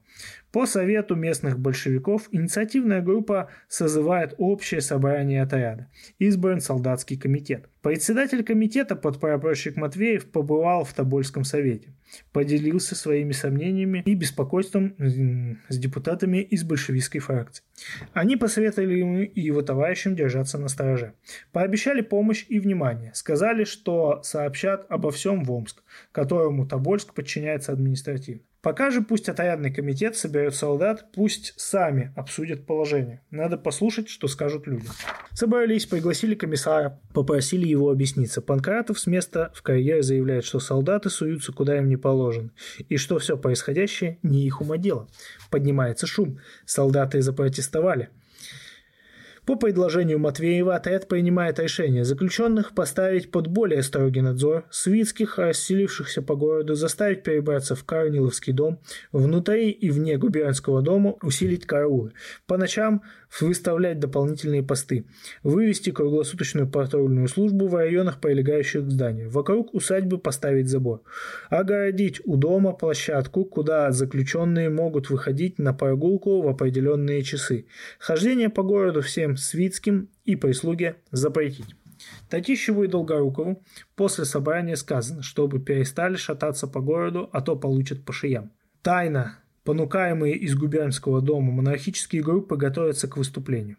Их активность в Тобольске особенно возросла к концу 17-го, начала 18 -го года. К этому времени монархисты располагают в Западной Сибири крупными денежными средствами, боевыми кадрами и, главным образом, офицеры, бывшие жандармы, бывшие активисты, э, распавшихся после февраля черносотенных организаций. Они находят опору в реакционно настроенных слоях местного населения, среди кулаков, торговцев и чиновников. Советская власть в этих районах еще не окрепла, кое-где не сразу и установилась. В центре временного правительства уже нет, а на местах его органы и власти и агенты продолжают действовать. В Тюмени на одной улице располагаются два штаба. Один записывает в Красную армию, другой вербует в белые. Концентрирующимся в губернии силам контрреволюции препятствуют меньшевики и эсер имеющие большинство в Тобольском и в Тюменских советах. Заговорщикам удалось проникнуть в отряд охраны губернского дома. Помог им в этом Кобылинский. Они купили несколько слуг, солдат и поручика Малышева, которые обязались по сигналу открыть э, нападавшим двери и другие входы, помочь заключенным безопасно уехать. Агентом германской секретной службы является в доме Фрейлина Буксгевден, родственница известного деятеля Союза русского народа, организатора террористических актов Черной Сотни в 1905-1906 году. Германскому послу в Москве Мирбаху информация поступает главным образом именно от этой особы. Не лишены оснований высказывавшиеся в 20-х годах предположения, что таким же осведомителем Мирбаха и его помощником был Ватобольский и Кабылинский. Заговорщицких групп было несколько. В их числе Петроградская, Маркова II, ее главным агентом в Тюмени был некий Сергей Марков. Московская монархического центра Нейгарта Будберга, Распутинская, Гермогенская, офицерская группа «Союз тяжелой кавалерии» и другие. Все эти организации соперничали друг с другом и зачастую враждовали. Каждая претендовала на роль единственного спасителя семьи Романов, что отчасти мешало осуществлению их общих планов. Координирующим центром в Москве и Петрограде восходили нити связи от всех перечисленных групп. Такими руководящими инстанциями были правый центр и другие. Тянулись нити от тобольских групп к некоторым другим нелегальным антисоветским центрам, например, к Союзу защиты Родины и Свободы. Но вопреки неимоверным трудностям, молодая Советская Республика успела многое сделать уже в первые месяцы своего существования. С осени 17 по весну 18 были национализированы заводы и фабрики, шахты и электростанции, банки и транспорт. Обращена в собственность народа земля. Создан Высший совет народного хозяйства, аннулированы кабальные иностранные займы, заключенные Николаем II и Временным правительством, отменены сословия, провозглашено и осуществляется в полное и безоговорочное равноправие населяющих Россию национальностей.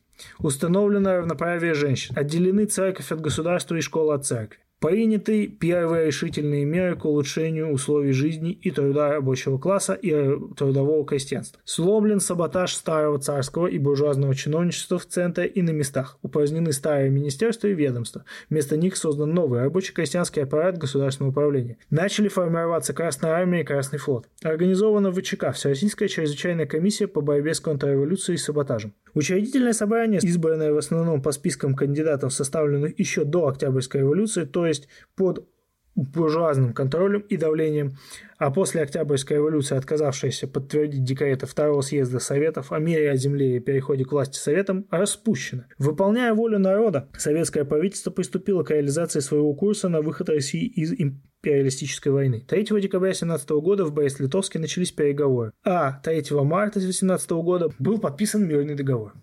Уже первые шаги пролетарской революции вызвали ярость контрреволюции. Подпольные монархические группы активизировались и в центре, и в Сибири, где они составляли своей целью возволение семьи Романовых. Группа Вырубовой была близка к Александре Федоровне и располагала большими средствами. Ярошинский, например, собрал на покупку оружия и подготовку побега царской семьи свыше миллиона рублей. Организация Маркова, Маркова II, имела опыт тайных связей с окружением бывшего царя еще во времена царско-сельского заключения. Эту группу отличали ярко выраженная прогерманская ориентация, контакты с германским командованием на оккупированных территориях России и, наконец, наличие в сибирском подполье довольно многочисленной кулацко-офицерской банды, которой сплотил присланный из Петрограда штабс-капитан Сергей Марков. на его счету было одно из первых кровавых преступлений, совершенных монархистами на путях между Тюменью и Тобольском. В селе э, Голопутовском Марков со своими приспешниками напал на группу екатеринбургских рабочих, следовавших в Тобольск на помощь Совету, и публично на виду у созванного по тревоге крестьянского схода зверски всех расстрелял. Выслеженный чекистами в рабочем поселке Куракино на Иртыше, преследуемый тобольскими и тюменскими рабочими, Сергей Марков весной 18 года бежал на юг страны и очутился в оккупированной кайзерскими войсками Киеве. Здесь служил некоторое время в германской военной комендатуре, одновременно состоял в тесном контакте с представителями германского министерства иностранных дел на оккупированных территориях, некоторым мегинером. При содействии Мегенера Марков получил доступ к проводу прямой связи с Берлином и несколько раз обращался непосредственно к статс-секретарю по иностранным делам Кюльману с просьбой о спасении царской семьи. Осенью 18 года в обозе отступающих войск перебрался в Германию. Вместе с Марковым II осел в Рейнгале. Издал за рубежом несколько книг воспоминаний о своих бандитских подвигах. Не менее достойного рыцаря обрели те месяцы Романова в лице поручика Соловьева, причастного прошлому корреспондентскому кружку в Петрограде. Соловьев хитер, корыстолюбив, труслив, жесток. Обремененный директивами и подотчетными суммами, полученными от временно объединившихся трех доверителей Вырубов, Маркова, II и Нейгарта, он развивает на сибирских равнинах необыкновенную активность. Прежде всего, с помощью Кабулинского он проникает ночью в губернский дом, представляется Александр Федорович в качестве зятя покойного Григория Ефимовича и уполномоченного Вырубовой, выручает бывшей царице рекомендательное письмо, а главное, от нее же 175 тысяч рублей. Положение проявлено сразу. Молодой эмиссар поощрен милостивую улыбкой и одобрена его миссия. Не ударили первые морозы, как Борис Соловьев, отгуляв с Мотореной медовый месяц в Покровском, появляется в Тюмени, где пересекаются пути, по которым идут связи и снабжение монархических групп и переписка царского села Петрограда с Тобольском. Его миссия – сплочение и координация действующих между Тюменью и Тобольском монархических групп. Но пока что его одолевает зуть стяжательства. Угнездившись в Тюмени, он перехватывает и шантажирует офицеров, прибывших по вербовке на пополнение подпольных банд Фрейлин и камердинеров, везущих из Петрограда в Тобольск письма, деньги, посылки, а то и оставленные в спешке царской семьей драгоценности. Все ему годится. Соловьев не стесняется грабить своего сообщника, отца Алексея, которому монархисты из разных углов России шлют пожертвования. Шло дело гладко до тех пор, покуда отец Алексей не обнаружил, что поручик обкрадывает и его самого, своего партнера. Возмущенный он побежал жаловаться. Кому же? Комиссарам Совдепа. Вовремя учуяв, что предстоит объяснение в ЧК, поручик не стал медлить. Уложив в чемоданчик свои накопления вместе с Матреной, подался в бескрайние сибирские просторы на восток. Угодили они вскоре в расположение банды атамана Семенова. Здесь поручик сделал неверный шаг. Предложил наложнице атамана Серафиме Маевской купон за 50 тысяч рублей. Атаману эта сделка показалась слишком сложной и дорогой и он ее упростил и удешевил. Приказал поставить Соловьева к стенке, как большевистского агента. В последний момент Матаренин спасла ей жизнь супругу, отдав Семенову всю вывезенную из Тюмени бриллиантовую коллекцию. Жалоба суетливого папа открыла тобольским советским организациям кое-что. Теперь, когда проступили первые признаки непосредственной угрозы, еще более посуровил и ожесточился солдатский комитет – на собрании отряда, созданном комитетом в присутствии представителей Совета и местных большевистских организаций, солдаты поклялись, что не, что бы ни случилось, Романовых караулить не выпускать. Комитет взял в свои руки контроль над всеми связями дома с внешним миром. Караулы были усилены, а часовых комитет потребовал бдительности, все льготы и послабления, допущенные Панкратовым, были отменены. Все свитские из Корниловского дома были переведены в губернский и тоже взяты под стражу. Челяди в доме объявлено, что и к ней относятся правила режима заключения. В комнатах Романовых произведен обыск. Холодное оружие было изъято. Панкратову такое обращение с заключенными пойти. Он пытается помешать солдатам где и чем может. Поэтому неприязненное отношение отряда к нему переходит в вражду, а критика его распоряжений в открытое неповиновение. В конце концов, отряд отказывается признавать его полномочия. По недоразумению Панкратов отставался в своей должности еще два с половиной месяца после того, как исчезло его петроградское начальство. Наконец, солдатский комитет отряда предлагает ему написать заявление об уходе. Он не хочет. Назначен я не вами, а центром, поэтому только центр может меня снять. Комитет возражает ему, того центра, который вас назначил, уже нет и не будет. Новому же центру пока не до вас. Поэтому, согласно закону революции, мы, солдаты, и берем на себя роль вашего начальства. Предлагаем по-хорошему, уезжайте отсюда. Конец цитаты. Панкратов соглашается уехать. И если ему на руки будет выдано подтверждение того, что вина за его отстранение лежит не на нем, а на солдатах, вступивших в раздор между собой. Ладно, сказали ему, пусть так, но пишите заявление. И он написал. Получив от него эту бумагу, отрядный комитет постановляет просьбу удовлетворить, выдать просимый документ. Ему выдали удостоверение отрядного комитета особого назначения, что он сложил свои полномочия, и ввиду того, что его пребывание в отряде вызывает среди солдат таения, и в том, что мотивы сложения полномочий комитетом признаны правильными. Вручив бывшему комиссару эту справку, Киреев и Бабков сказали ему, что с данного момента ни ему, ни его бывшему заместителю Никольского в дом ходить больше нечего. Оба побродили вокруг дома еще с месяц, а 26 февраля уехали на санях в Тюмень. Потеряв опору, хочет уйти и Кобылинский – Комитет готов а, распрощаться и с ним, но прежде чем отдать заявление, комендант решает поговорить с Николаем. Сам Кобылинский вспоминает об этом эпизоде примерно так. То была не жизнь, а сущий ад. Нервы были натянуты до последней крайности. Я не выдержал. Я понял, что больше нет у меня власти, почувствовав полное свое бессилие. Я пошел в дом и попросил Тег... Теглеру, няню детей Романовых, доложить государю, что мне нужно его видеть. Государь принял меня в комнате, и я ему сказал, что я ухожу. В губернском доме Кобылинский оставался и терпел до последнего дня пребывания здесь Романовых. Впоследствии некоторые белые эмигранты задним числом поносили Кобылинского, называя его тюремщиком, погубившим царскую семью. Другие же вступались за него, говоря, что он сделал для Романовых все, что было в его силах. В частности, Кобылинского взял под защиту Соколов. Он включил в свою книгу показания, оправдавшие Кобылинского, за недооценку возможностей Кобылинского и недостаточное их использование – порицал монархических заговорщиков жилья. Никто не подумал, что нельзя, несмотря на революцию э, и стоя якобы в противном лагере, он, Кобылинский, продолжал служить государю-императору верой и правдой, терпя грубости и нахальство охраны. Жилья не совсем прав. Монархисты не обходили Кобылинского, они держали его в курсе своих замыслов. Он, будучи в душе сам монархистом, всячески им помогал. Была у него лишь специфическая трудность, ограничившая его участие в заговоре. И Жилья сам упоминал о ней скользь. Кобылинский все время находился на глазах у солдат охраны, враждебных реакций, а они следили за его каждым движением. А Романовы знают, что диверсионные офицерские группы, засланные на Иртыш Марковым вторым Ленинградом, кулацко-монархические отряды, собранные на месте Сергеем Марковым и Гер- Гермогеном, подбираются все ближе к губернскому дому. Кроме того, подумать только, на юге спешно наступают поднявшие мятеж генералы. Какие молодцы! Цитата из дневника Романова.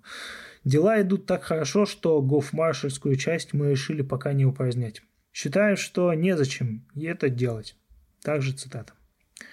Чем дальше, тем нетерпеливее становятся обитатели губернского дома. Напряжением ожидания пронизаны их будни и праздники. Они втайне подталкивают своих приверженцев, заговорщиков, внушают им решимость и стараются навести их на выбор благоприятного момента. Напрасно столь усердствует наше время Хойер, пытаясь задним числом прописать Николаю наивное игнорирование жестокой действительности. Были и подкупы. Тайные связи и планы бегства, и банды, которым предназначено было эти планы повести в исполнение, была та подноготная всей подготовки, которую господину Хойеру хотелось бы затушевать. Нити, тянувшиеся из окружения Николая к кайзерской разведке. Некоторые западногерманские коллеги видят, впрочем, события того времени по-иному. Цитата. «Царь и царица в беседах с военными людьми не раз выражали надежду и уверенность, что преданные люди помогут им бежать. Эту надежду вполне разделяло непосредственное окружение бывшего царя. Они настаивали перед царем, чтобы он был готов к любым обстоятельствам. 26 марта Александра Федоровна, стоя у окна, видит вступающий в город конный отряд и, вне себя от радости, истерическим голосом кричит домочадцам «Смотрите, смотрите, вот они идут, настоящие русские люди». Ей показалось, что в Тобольск вступают белогвардейцы.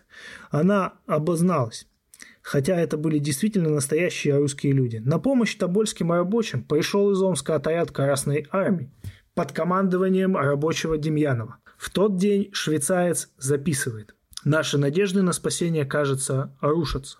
В губернском доме этот иностранец был едва ли не лучшим знатоком обстановки. Подходило к концу восьмимесячное тобольское сидение Романовых и их приближенных. Не кончилось и не могло завершиться это сидение той развязкой, которую они ожидали. Во-первых, помешали солдаты охраны и табаляки. Как в Царском селе весной 17 года, так и в Тобольске следующей осенью, зимой и весной побега Романовых не допустили простые граждане, революционной России, трудящийся люд. Не будь его бдительности и решимости, Романовы раньше или позже в какой-то избранный ими момент все-таки исчезли бы. И не обязательно бы ночью, а может быть и среди бела дня. Для этого сделали все от них зависящее и Вершинов с Макаровым, и Панкратов с Никольским, и в особенности Кобылинский. Во-вторых, в среде монархистов не было единства. Они грызлись между собой. Рыцари царского самодержавия и после его краха несли на себе печать его маразма. Некоторые из них организацию его освобождения превратили в толкучку, цинично махнув рукой и на координацию, и на саму суть святого дела во имя легкой наживы. В-третьих, когда обострилась угроза контрреволюционного выступления в районе Тюмени-Тобольска, в ход событий мешался уральский пролетариат.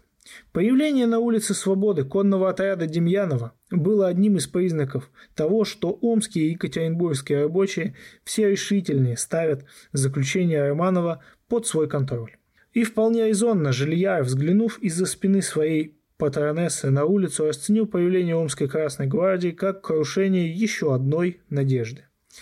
Последующие месяцы эти надежды оживали еще не раз. Ненадолго вспыхнули они и в те весенние дни 18 года, когда мелькнул в калейдоскопе событий между Тобольском и Екатеринбургом некий проходимец Яковлев. И вспыхнув, снова, но теперь уже навсегда, угасли. Последний рейс. На Тобольское сидение судьба отвела Романовым около 9 месяцев. Больше времени не оставалось. Сибирскую равнину лихорадило.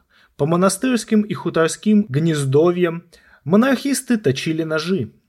И советская власть на четвертом месяце своего существования встала перед необходимостью срочно принять два решения. Первое – об удалении Романовых из района, где могут их захватить белогвардейцы. И второе – о определении дальнейшей судьбы царской семьи. Надвигалась сибирская весна, а с нею пора ледохода на широких северных реках. Обозначилась реальная опасность. Монархисты могут воспользоваться тем, что вскрылись Тобол и Иртыш, и, захватив в слабо охраняемом губернаторском доме царскую семью, увезут ее в Обскую губу, а далее переправят за границу. Встревожил местных большевиков случай с виду как будто мелкий. Екатеринбургскому рабочему Логинову случилось встретиться в Тобольске с солдатом охраны. Тот проболтался. Полковник Кобылинский, сказал он, кое-кого в батальоне уже предупредил, что как только лед сойдет и шхуна Мария сможет двинуться с места, солдаты конвоя поедут по домам. Охранять будет некого, охраняемые уплывут. И догонять их будет тоже некому. Конец цитаты. Логинов сообщил об услышанном в Совет. К этому времени Тобольск был поставлен в административное подчинение Омску, центру вновь созданной Западно-Сибирской области. Естественно, что вести о тревожной обстановке в Тобольске, распространяясь по стране, достигли прежде всего Омска. Вызывали они сильный отзвук и в соседней Уральской области с политическим центром в Екатеринбурге. В одном из крупнейших промышленных районов России, известном своими революционными настроениями, боевой активностью и сплоченностью многочисленного пролетариата. О том, что между Тюменью и Тобольском концентрируются силы монархической реакции, что вокруг губернаторского дома идет зловещая возня, екатеринбургские и омские рабочие уже в конце 17 года знали. Кому же было вмешаться, как не им, по их организованности и сплоченности? Да с такого сравнительно короткого расстояния. И вот они решили не держаться сторонними наблюдателями, а выйти вперед, протянуть революционную руку за Иртыш, помочь табалякам сорвать назревающий монархический мятеж. Ранней весной заговорили в Уральском совете о фактической безнадзорности романов, заброшенных в Тобольск, и о необходимости вывоза их в другое, более надежное место, например, Екатеринбург. Запросили мнение Западно-Сибирского совета, поскольку Тобольск формально ему подчинялся.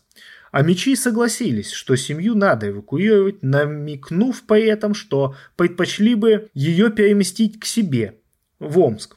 Договорились предоставить решение Москве, куда к этому времени переехали из Петрограда и президиум в ЦИК, и советское правительство. Отправился в Москву за советом и указаниями Голощекин, член президиума Уральского совета, секретарь Уральского обкома партии. Он явился в здании гостиницы «Метрополь», где помещался президиум в ЦИК и на заседании кратко изложил позицию двух областных советов. По предложению Свердлова президиум в ЦИК решил Первое. Подготовить открытый судебный процесс по делу о преступлениях бывшего царя перед страной и народом. И второе. Перевести Романовых из Тобольска в Екатеринбург. Ну и третье. Выделить особо уполномоченного в ЦИК для организации этого переезда в контакте и под контролем Уральского совета. Со своей стороны и Уральский совет должен был послать в Тобольск надежного человека, который на месте подготовил и обеспечил бы эвакуацию. Екатеринбург назначил своим представителем Павла Дмитриевича Хохайкова, матроса с крейсера Александр II, переименованного после февральского переворота в «Зарю свободы». Это был рослый здоровяк с закрученными русыми усами на обветренном рябоватом лице, с блестящими, как будто немного наивными глазами, всегда готовый засветиться простодушной улыбкой. Его хорошо знали и на кораблях, и в казармах Питера и Кронштадта не раз брал на себя этот балтиец-большевик выполнение особо сложных и ответственных поручений партии. Так было и в этот раз в Екатеринбурге, когда военная комиссия при ЦК РСДРП осенью 17 года направила Хохайкова в помощь Уральской партийной организации для подготовки вооруженного восстания.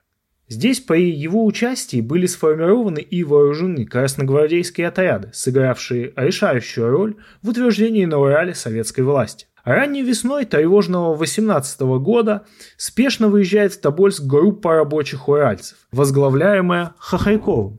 Не едут, пробираются с опаской, с предосторожностями, через села, взбудораженные кулачьем, останавливаясь на ночлег и отдых.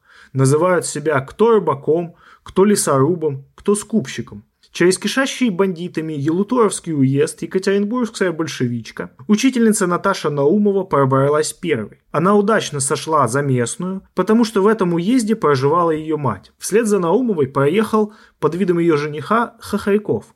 Со всякими предосторожностями добрались таким образом до Подольска две боевые группы. Одна Екатеринбургская, состоящая в основном из рабочих завода братьев Залоказовых. Другая, подоспевшая на подкрепление первая, из рабочих надеждинских предприятий. В Тобольске уральцы прежде всего установили связь с местными рабочими. С первыми, пока еще немногочисленными большевистскими ячейками, с большевистской фракцией в городском совете. Опираясь на них, приступили к формированию первых отрядов Красной Армии. Одновременно были назначены перевыборы городского совета. Открыта избирательная кампания. Направляет, направляет ее Хохряков. Кончилась она для антисоветских группировок плачевно. Меньшевики и эсеры из совета изгнаны. Подавляющее большинство мандатов получили большевики и сочувствующие им беспартийные. 9 апреля Тобольский совет избрал Хохрякова своим представителем. В тот же день новый исполком принял постановление, возвестившее переход в ведение Совета всей хозяйственной, административно-политической и военной власти как в городе, так и во всем уезде. Далее исполком Совета по предложению своего председателя провозглашает распуск буржуазной городской думы, распуск буржуазно-помещичьих земств, запрещение клерикальным инстанциям и духовенству заниматься политической деятельностью, вмешиваться в дела управления, шантажировать органы власти своими претензиями и угрозами. Наконец, на основе полномочий, полученных от населения, Совет объявил, что берет в свои руки контроль над домом заключения Романовых. Его совета распоряжениям и указаниям должны были повиноваться как заключенные, так и вся охрана. Атмосфера в городе начинает меняться. Пока Хохряков и его товарищи вели в Тобольске борьбу за установление революционного порядка, Уральские и Западносибирские советы приняли дальнейшие меры с целью заблокировать в этом районе опорные пункты монархистов. Уральцы и амичи, стремясь обезвредить прииртышские кулацкие монастыри, перехватить и удержать пути, ведущие из Тобольска на север, восток и запад, особые опасения внушали пути на Абдорск, где Романовы в случае удачного побега могли бы сесть на иностранный корабль, и тракт на Ишим, по которому они могли бы бежать на Дальний Восток. 26 марта в Тобольск вступил конный отряд под командованием Демьянов. В первой половине апреля из Екатеринбурга и Омска вышли на восток несколько рабочих отрядов, перекрывавшие дороги в полосе между Уралом и Западно-Сибирской равниной. Выдвинулся в северном направлении Надеждинский боевой рабочий отряд. На подступах к крупным населенным пунктам, таким как Березов, Кулацко-монархические банды стали навязывать уральцам и амичам вооруженные столкновения. После схваток в Голопутовском и Березове, где монархисты выступили против рабочих отрядов, с невиданным дотоле озверением стало особенно очевидно, что тобольских ссыльных надо вывозить немедля, что дороги каждый день, нет, даже каждый час. Для срочного обсуждения плана операции и встретились в Уфе представитель Уральского совета, прибывший из Екатеринбурга, и особо уполномоченный президиумов ЦИК, посланный из Москвы. Первым был старый большевик Голощекин, известный в Москве и на Урале, вторым некто Яковлев. Личность Яковлева до ныне остается не во всем выяснен. Всего три дня и провел он возле Читы Романов. Но этого оказалось вполне достаточно, чтобы западная пропаганда объявила «Яковлев – герой». Главу, повествующую о последних неделях жизни Романовых советологом по монархической закваске, страсть как хочется украсить образом рыцаря, этого бесстрашного и бескорыстного освободителя. Но где взять такой образ? В сибирском монархическом стане той поры на кого не взглянешь, тот парохвост вроде Бориса Соловьева, тот шулер и садист Сергей Марков, тот незадачливый, тусклый, робкий эконом при Тобольском дворе Кобылинский, то кляузник типа отца Алексея. Ничего возвышенного. И приходится возводить в героя кающегося в грехах мнимого большевика Яковлева. Если поверить Хойеру, то Яковлев явился в Тобольск с дурными намерениями. Но, поиглядевшись к проникся сочувствием к ним и из тюремщика преобразился в спасителя, из сатаны в Херувима. Первые же минуты общения с поднадзорными растопили лед его задубевшей, зачерствевшей души. Свершилось чудо. Совесть пробудилась в нем и толкнула его на сусанинский подвиг, которого меньше всего можно было ожидать от большевика тем более особо уполномоченного в ЦИК. И он в пути попытался сделать нечто противоположное тому, что ему было поручено. Вздор! Ухмыляются рядом с Хойером некоторые из его коллег-скептиков. Какой там большевик, говорят они, какая совесть? Чему там было преображаться? Яковлев, говорят они, был просто-напросто наш. То есть германский шпион. Дело давнее, не стоит изворачиваться. Был грех ухитрилась кайзерская тайная служба дотянуться за Иртыш. Втолкнула она в губернский дом своего прямого агента, эмиссара. Цитата. Судя по всему ходу событий, последовавших за его появлением в Тобольске, нет ничего логичнее предположения, что Яковлев был немецким агентом. Пишет Дивельт, газета от 15 июля 1968 года. И еще, по показаниям людей, Близко стоявших тогда к Николаю II свергнутый царь тоже считал Яковлева сотрудником германской тайной службы, который только выдавал себя за коммуниста, чтобы выполнить поставленную перед ним задачу. Там же, другая страница только. Целью же Яковлева было доставить семью Романовых к советско-германской демаркационной линии и там передать ее кайзеровским оккупационным властям. Виктор Александров тот прямо убежден, что Яковлев был германским агентом. Но с небольшим уточнением, цитата, таинственный Яковлев был двойным агентом, состоявшим и еще и на британской службе.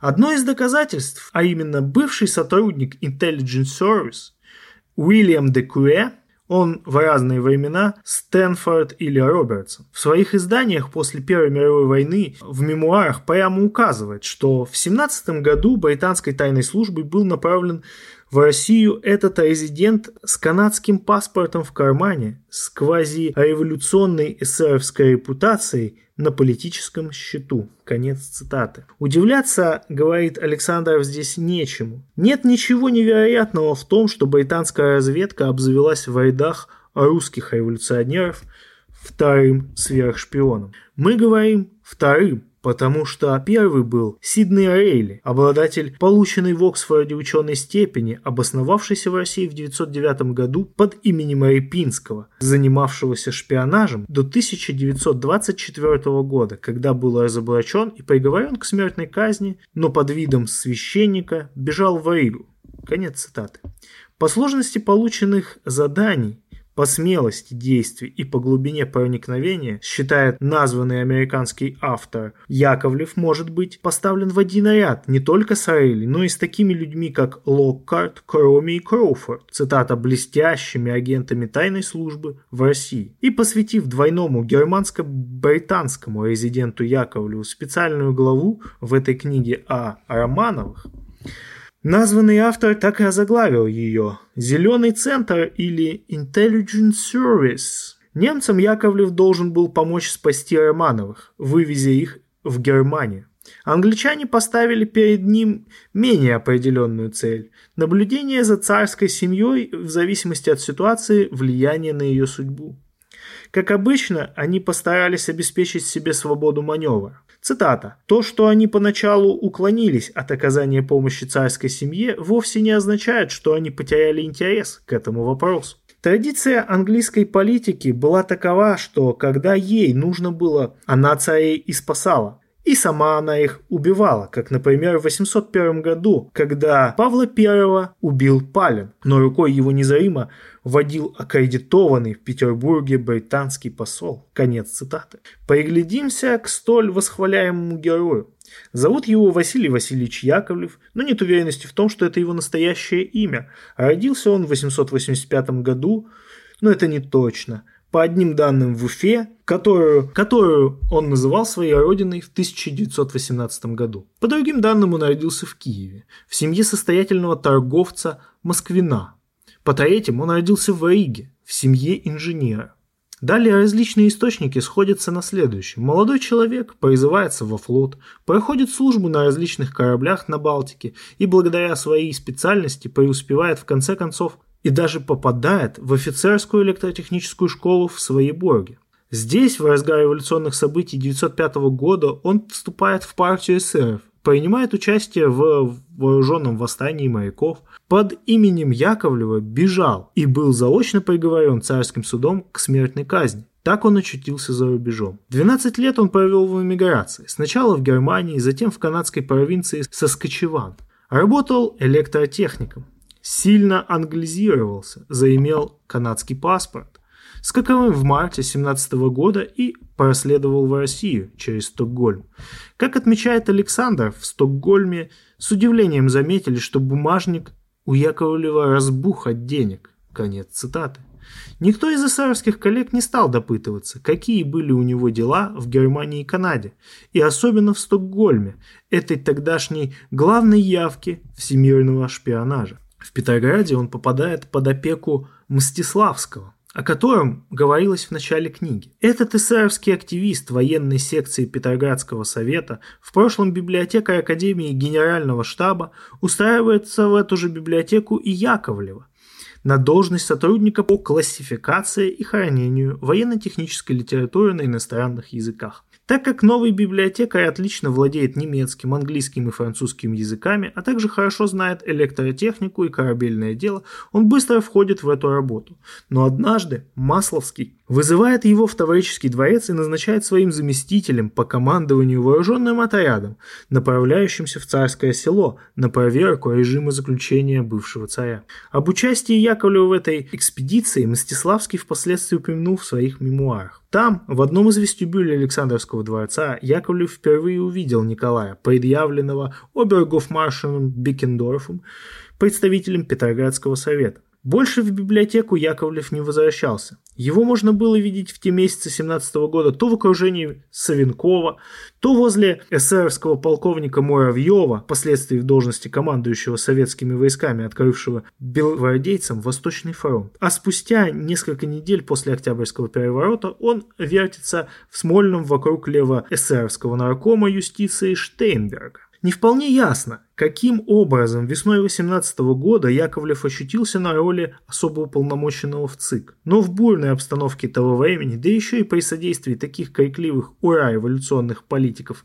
авантюристов, какими были левоэсеровские главари Спиридонова или, или Комкова, или Штейнберга, подобные карьеристские взлеты на гребле революционной волны не исключались. Сумел, выполняя задания своих иноземных хозяев, подняться на гребни этой волны и проникнуть, куда ему было указано, и Яковлев. Вернемся в Уфу. Здесь, в здании городского совета в середине апреля 1918 года совещаются представители екатеринбургских организаций и особо уполномоченный в ЦИК.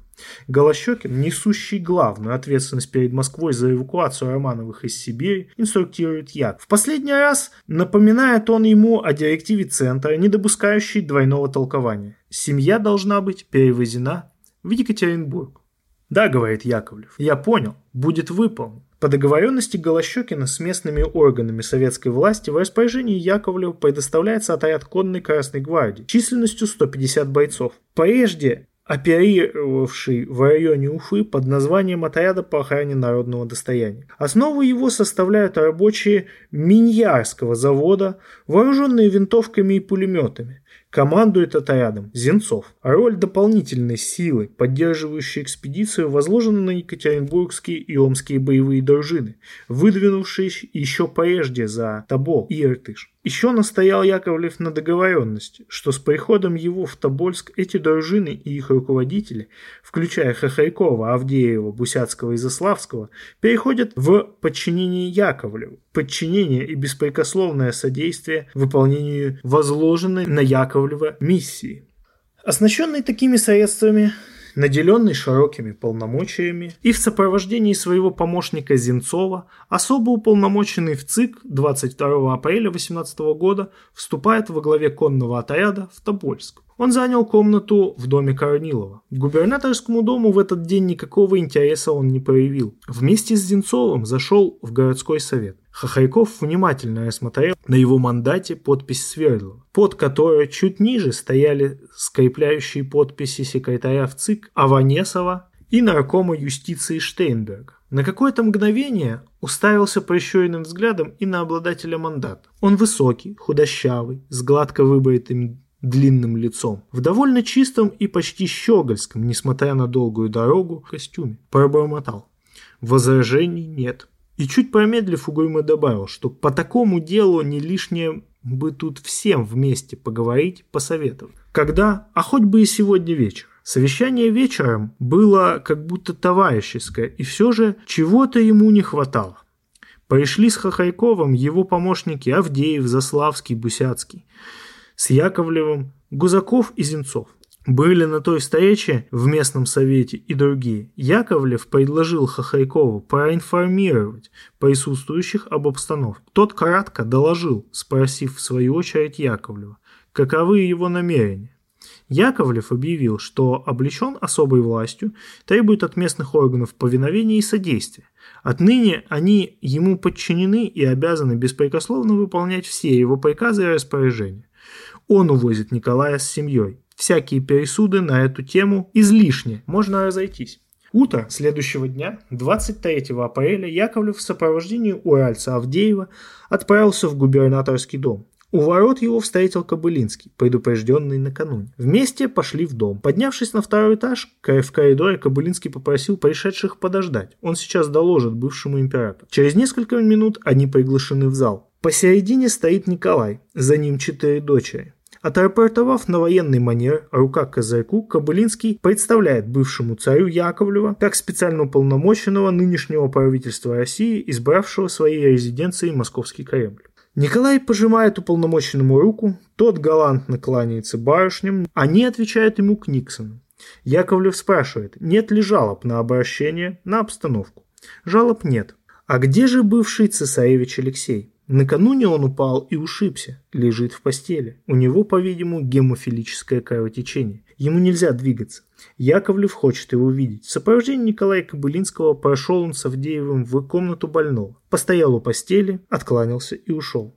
Он был настолько галантен, что через полчаса пришел еще раз, чтобы представиться Александру Федорову. Первое его появление – запоздавший, с выходом в зал. Снова появился Яковлев в губернском доме через день, 25 апреля. Он просит передать Николаю Александровичу, что хотел бы снова с ним переговорить. В полдень комендант Кобылинский и камердинер Волков ведут эмиссара в комнату на первом этаже, где его ждет чита. Поздоровавшись, Яковлев заявляет, что хотел бы поговорить с Николаем Александровичем тет-а-тет. -тет. Супруга протестует. Я желаю тоже присутствовать. Яковлев выступает. И обращается к Николаю. Николай Александрович, я имею честь еще раз официально сообщить вам, что я являюсь чрезвычайным уполномоченным центральных высших властей, прислан из Москвы, президиум в ЦИК и полномочия мои заключаются в том, что я должен увезти вас отсюда и всю вашу семью. Но так как Алексей Николаевич болен, то я, переговорив с Москвой, получил приказ ехать с вами. Николай резко заявляет, я никуда не поеду. Яковлев говорит, прошу этого не делать. Я должен выполнить миссию, возложенную на меня. Если вы отказываетесь ехать, я должен или воспользоваться силой, или отказаться от возложенных на меня поручений. Тогда могут прислать вместо меня другого, менее гуманного человека. Со мной же вы можете быть спокойны. За вашу жизнь я отвечаю своей головой. Если вы не хотите ехать один, можете ехать с кем хотите. Завтра в 4 часа мы выезжаем. И, поклонившись, вышел. Николай удерживает при себе Кобылинского, и вместе с ним, и вместе с ним и супругой поднимается на второй этаж. Там сидят Татищев, Долгоруков и Жильяр. Шестеро совещаются. Николая интересует, куда, собственно, тащит его этот субъект. Никто из присутствующих этого не знает, но позволяет себе высказать предположение комендант. Судя по нескольким отрывочным фразам, брошенным на ходу Яковлевым, похоже, что речь идет о поездке продолжительностью 4-6 дней. Следовательно, поездка, скорее всего, в Москву. Да, конечно же, его величество хотят увезти в Москву, может быть, даже в Петроград. Пожалуй, присоединяется Александра Федоровна. Похоже, что в Москву. Но зачем? Кого-то осеняет догадка. Большевики заключили Брестский договор. Без подписи же царя Германия не может считать его действительным. Николая заставят скрепить его своей подписью. «Что вы, что вы!» – вспыхивает Николай. «Я не подпишу. Пусть лучше отрубят мне правую руку». «Какой там договор?» – вмешивается Татищев. «По-видимому, кузен Вилли добился вашего освобождения, и вы едете к нему. Неужели?» Все буравят глазами Татищева. У Александры Федоровны на глазах слезы. Она говорит, это кажется первый случай в моей жизни, когда я не знаю, что мне делать. Впрочем, я знаю, что делать. Я поеду вместе с ним. Может ли она надеяться, что в ее отсутствие позаботятся об Алексее? О, конечно. Стоит ли об этом спрашивать? Вскоре является Волков и докладывает. Комиссар снова здесь, на первом этаже. Просит спуститься. Лицом к лицу стоят Яковлев и Чита Романов. Он обращается к Николаю. «Я позволю себе еще раз спросить вас, намерены ли вы подчиниться распоряжению о вашем выезде из Тобольска?» Николай говорит, что подчиняется. В этот момент выступила вперед Александра Федоровна и сильно волнуясь сказала «Я тоже еду. Без меня опять заставят его что-нибудь сделать, как уже один раз заставили». И что-то поэтому упомянула Породзянка. Она, несомненно, намекала на акт отречения. Конец цитаты. Затем она спросила, куда они поедут. Яковлев ответил – в Москву. Отвечая таким образом, он не совсем лгал. Он и в самом деле не собирался вести Романовых в Екатеринбург. Но он, правда, и не стремился попасть с ними в Москву. Но уже в Тобольске он знал, что сделает попытку прорваться на московское или киевское направление. Точнее, замысел был такой. Сначала выйти на юго-западное или южное направление, затем, как удастся. Там будет видно. Важно только удержаться на кратчайших маршрутах, ведущих к границе зоны немецкой оккупации. С полудня все начинают собираться. Объявлено, что на пост комиссара в губернском доме назначается председатель Тобольского совета Хахариков. Ему подчинен комендант Кобылянский. Ему же вменяется в обязанности организовать в кратчайший срок выезд из Тобольска второй группы Романовых вслед, за пер... вслед первой группе. Авдеев и Зенцов просят Кобылинского уточнить и сообщить, возможно, скорее, сколько слуг и багажа берет с собой чита, дабы можно было заблаговременно обеспечить достаточный транспорт.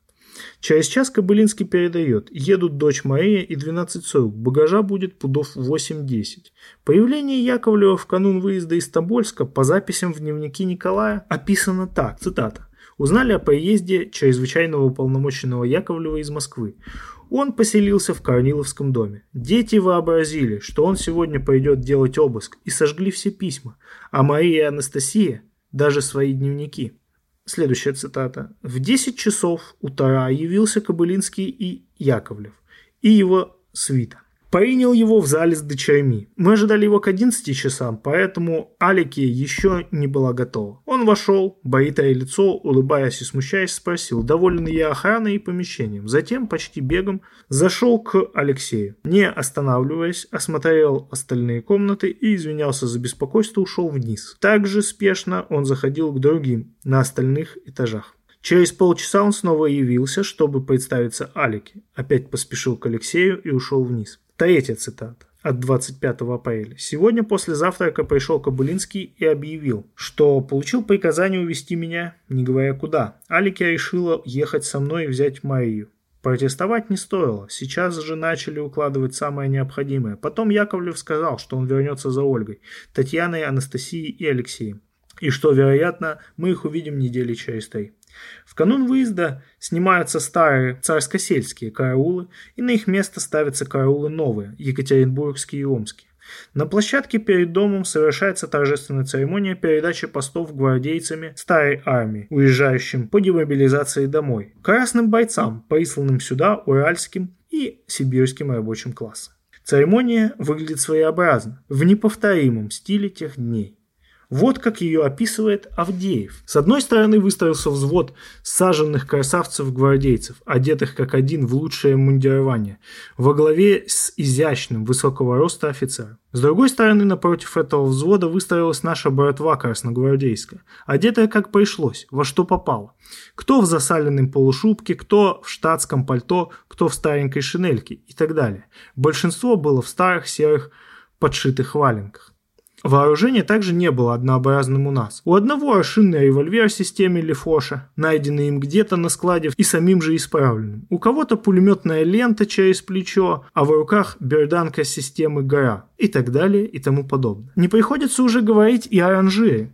А рядом с саженным Костей Украинцевым, слесарем, стоял токарь завода Ваня Крашенинников, ростом чуть ли не до пояса Украинцеву. И разъединить их было нельзя. Надо было видеть, какое изумление отразилось на лице полковника Кобылинского при виде нашей охраны. 26 апреля в четвертом часу утра у губернского дома собран транспорт, мобилизованный по городу группами бойцов под началом Авдеева и Зенцова. Главным образом сибирские кошевы, сани на длинных дорожах и тарантасы.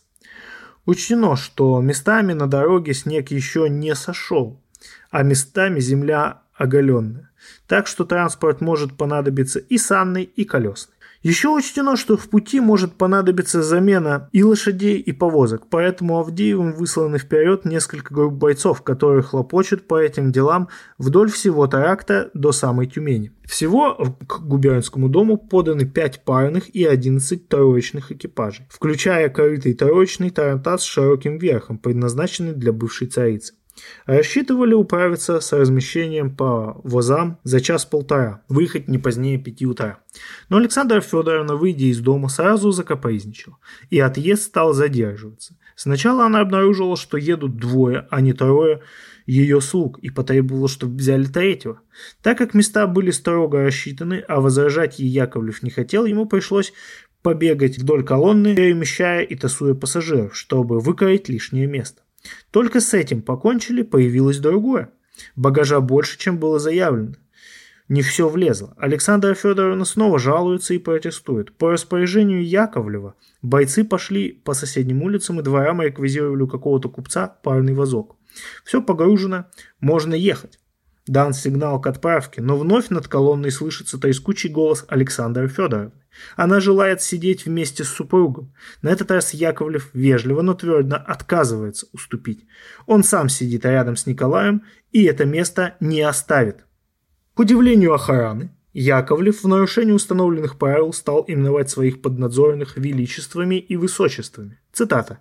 «Из-за штор на окне, — вспомнила Боткина, — я видела, как в темноте комиссар Яковлев шел около государя к экипажу и что-то почтительно говорил ему, часто прикладывая руку к папахе. Я прекрасно помню, — рассказывала Битнер, как Яковлев стоял на крыльце и держал руку под козырек, когда государь садился в экипаж. Его Яковлево отношение к государю было исключительно предупредительным, показал Волков.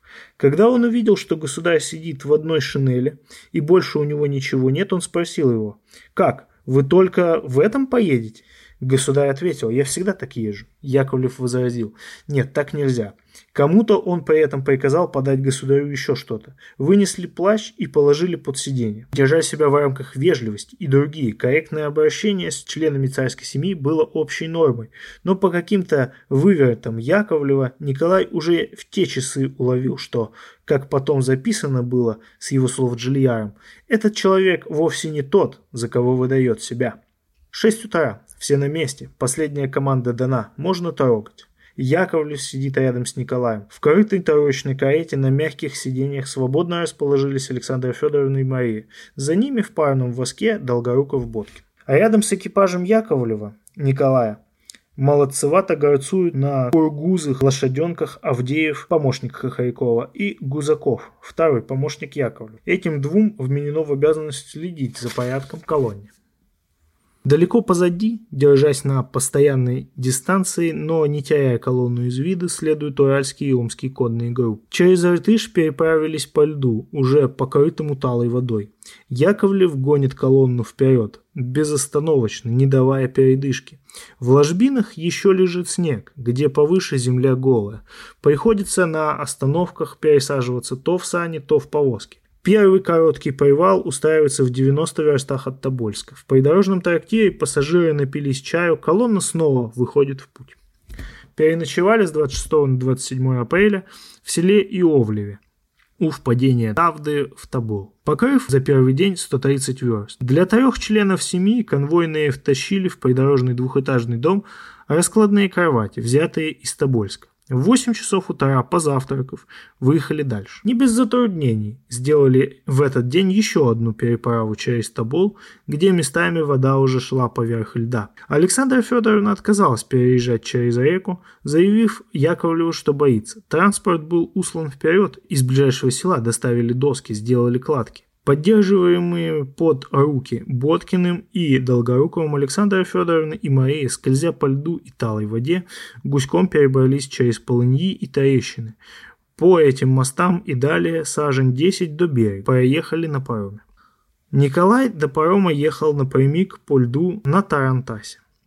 Авдеева верхом на своем коне, поравнявшегося однажды с Тарантасом, Николай спросил, сколько лет он прослужил в кавалерии. Тот ответил, не служил вовсе, ни одного дня. После чего Николай посмотрел на меня недоверчиво, пришлось объяснить ему, что это я с детства в киргизских степях научился так верхом ездить. Конец цитаты Авдеева. В отличие от своего супруга, Александра Федоровна всю дорогу была мрачна почти не разговаривал. Майя держала себя общительно, охотно болтала с бойцами охраны. Яковлев на стоянке все вертелся вокруг обеих дам, изображал собой галантного кавалера. Так и сыпал шутками и анекдотами.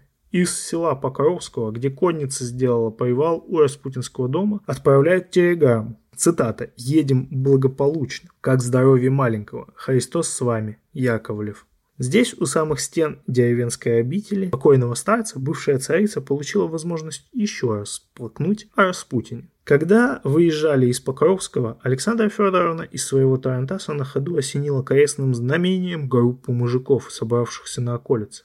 Кто-то из мужиков крикнул «Сашка, а где-то твой Гришка?» Александра Федоровна потупилась и не поднимала больше головы, пока Тарантас не выехал за село. По пути в деревнях все знали, что везут бывшего царя и бывшую царицу, хотя организаторы переезда старались не разглашать это. Там, где проезжали днем и под вечер, улицы бывали полны народу. Многие, чтобы получше увидеть, забирались на крыши домов. На верхушке колоколен, деревьев и. Наблюдали проезд большей частью молча, но иногда доходили и насмешки. Вородец следующий. «Что, доцарствовался? Ну как, супчик, навоевался? Наломал наших костей, а?» По лесным и полевым дорогам, местами обратившимся в топе, по мосткам и паромам, через три широкие реки, по крупкому льду этих рек, покрытому талой водой и ежеминутно готовому треснуть и раздаться, колонна под начальством Яковлева покрыла за 40 часов 280 верст и в десятом часу вечера въехала на улицы Тюмени. На подступах к городу колонну встретил во главе кавалерийского эскадрона Немцов, руководитель тюменских большевиков, член партии РСДРП с 1897 года, активно участвующий в организации охранной пути от Тобольска до Тюмени. Выйдя навстречу колонна, отряд Немцова повернул обратно вслед за ней и проводил ее через город до вокзала. Вскоре вдоль перрона Тюменского вокзала, пыхтя и подскрипывая, пополз маневровый паровоз.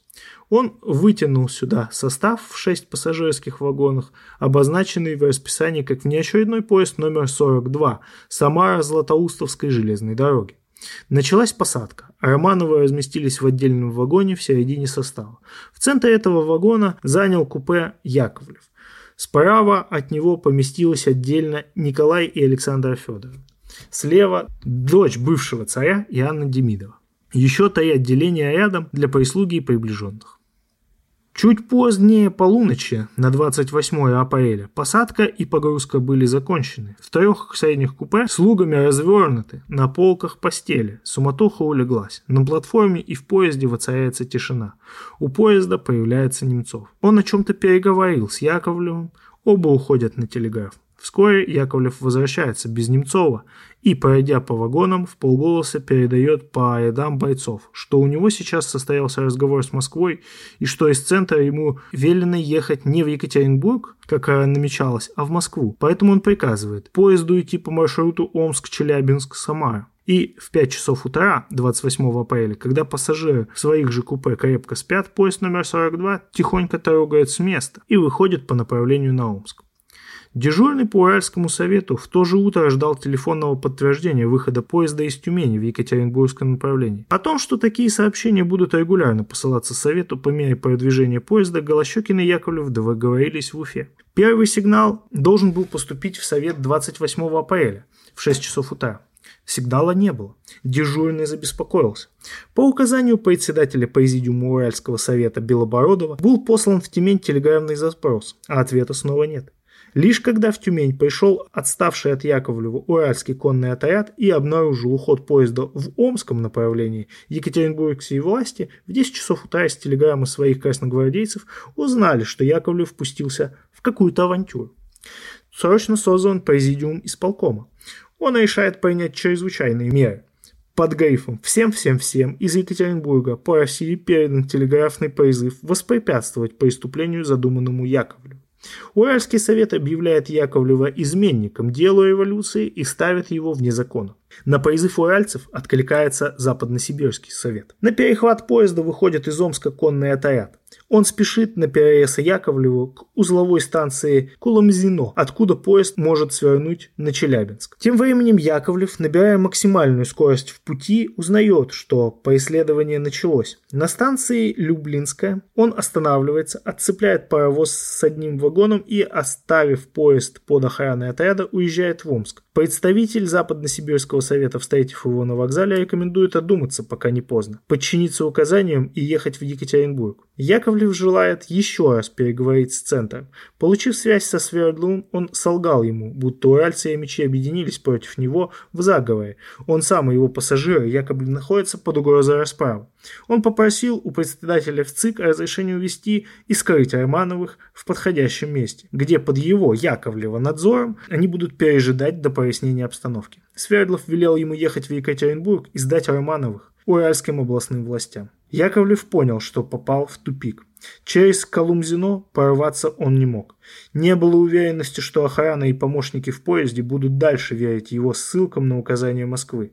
Возвратившись к поезду, он приказывает повернуть обратно в Тюмень и с последующим направлением на Екатеринбург. Точного расчета в действиях Яковлева, видимо, не было. Он надеялся достигнуть цели, примиряясь к обстоятельствам. Сначала ему мерещилась возможность прорыва в центральные губернии, а оттуда, при благоприятных условиях, поворота на юг, границы зоны германской оккупации. Потом, как отмечают его современные почитатели, какое-то место в его расчетах заняло и то соображение, что за Омском, если его достигнуть, открывается тысячекилометровый путь к Тихому океану. Конец цитаты. Затем у него возник вариант на пути к Самаре высадить Романовых и скрыть их в горах Уфимской губернии, откуда Яковлев, по его словам, был родом. Сами Романовы, по-видимому, чувствовали и догадывались, что этот человек готовит их бегство. Они мало-помалу проникались доверием к нему. На семейных совещаниях в средних четырех купе Александра Федоровна говорила «Это хороший человек, его послали нам добрые люди, и он хочет нам добра. Николай сказал о нем следующее. Этот человек неплохой. Прямой, он мне определенно нравится. Такое отношение к Яковлеву питалось их предположением, что, по словам Соколова, его руками немцы увозили государя и семью ближе к расположению вооруженных сил своих на территории России. Бывший царь, по словам того же автора, правильно понял Яковлева. Скрываясь под маской большевика, тот пытался увести царя и наследника, выполнившего немецкую волю. Нельзя не увидеть этого, если вдумчиво отнестись к тому, что делал Яковлев в Тобольске и в пути. Цель увоза, несомненно, носили политический характер. Но попытка не удалась. Авантюра провалилась. Дерзкое окружение по сибирским железным дорогам двойного шпиона-диверсанта, называвшего себя Яковлева, кончилось ничем. Главный пассажир заметил эту неудачу не сразу. Неладное он заподозрил лишь после стоянки на Любинской. По названиям попутных станций, по беготне охраны, по случайным обрывкам фраз конвойных он почувствовал, что едет он не в Москву. Ночью, когда поезд прошел через погруженную в темноту Тюмень, он уже был убежден, что едет в Екатеринбург. На рассвете 30 апреля он вышел из своего купе и, увидев в коридоре Матвеева, обратился к нему, явно нервничая. Последний потом вспоминал. Вдруг он меня спрашивает. Скажите, вопрос определенно решен, что мы остаемся в Екатеринбурге. Получив от меня утвердительный ответ, он сказал, я бы поехал куда угодно, но только не на Урал. На мое замечание, что не все ли равно, куда ехать, а раз везде в России советская власть, он ответил, что все-таки на Урале ему оставаться не хочется, так как, судя по местным газетам, уральские рабочие настроены резко против него. Конец цитаты. Из газет, которые на станциях покупал для него Яковлев, Николай знал, что уральские рабочие настроены против него. Но он не знал, да и теперь это вряд ли было бы для него интересно, что уральцы раскрыли и Яковлева. Впрочем, бывший особо уполномоченный дешево отделался. Судьбе угодно было предоставить ему еще немного времени, чтобы он окончательно рассеял сомнения насчет того, что он в действительности из себя представляет. По возвращению из Тобольской экспедиции домой екатеринбургские бойцы, следовавшие за колонной Яковлева, пришли в Уральский совет с требованием Яковлева арестовать, поезд его обыскать. Этого не было сделано. Президиум ограничился вызовом Яковлева для объяснений. Авдеев и Заславский выступили на заседании исполкома с резкими обвинениями. Отвечал им Яковлев уверенно и даже развязно. Его объяснения сводились к тому, что в Москве ему действительно указано было вести в Екатеринбург Романовых, но в пути он уловил, что Авдеев и Заславский собираются совершить покушение на Романовых, поскольку, сказал он, Свердлов указал ему охранять семью всеми средствами, и он решил спасти ее путем увоза в другом направлении.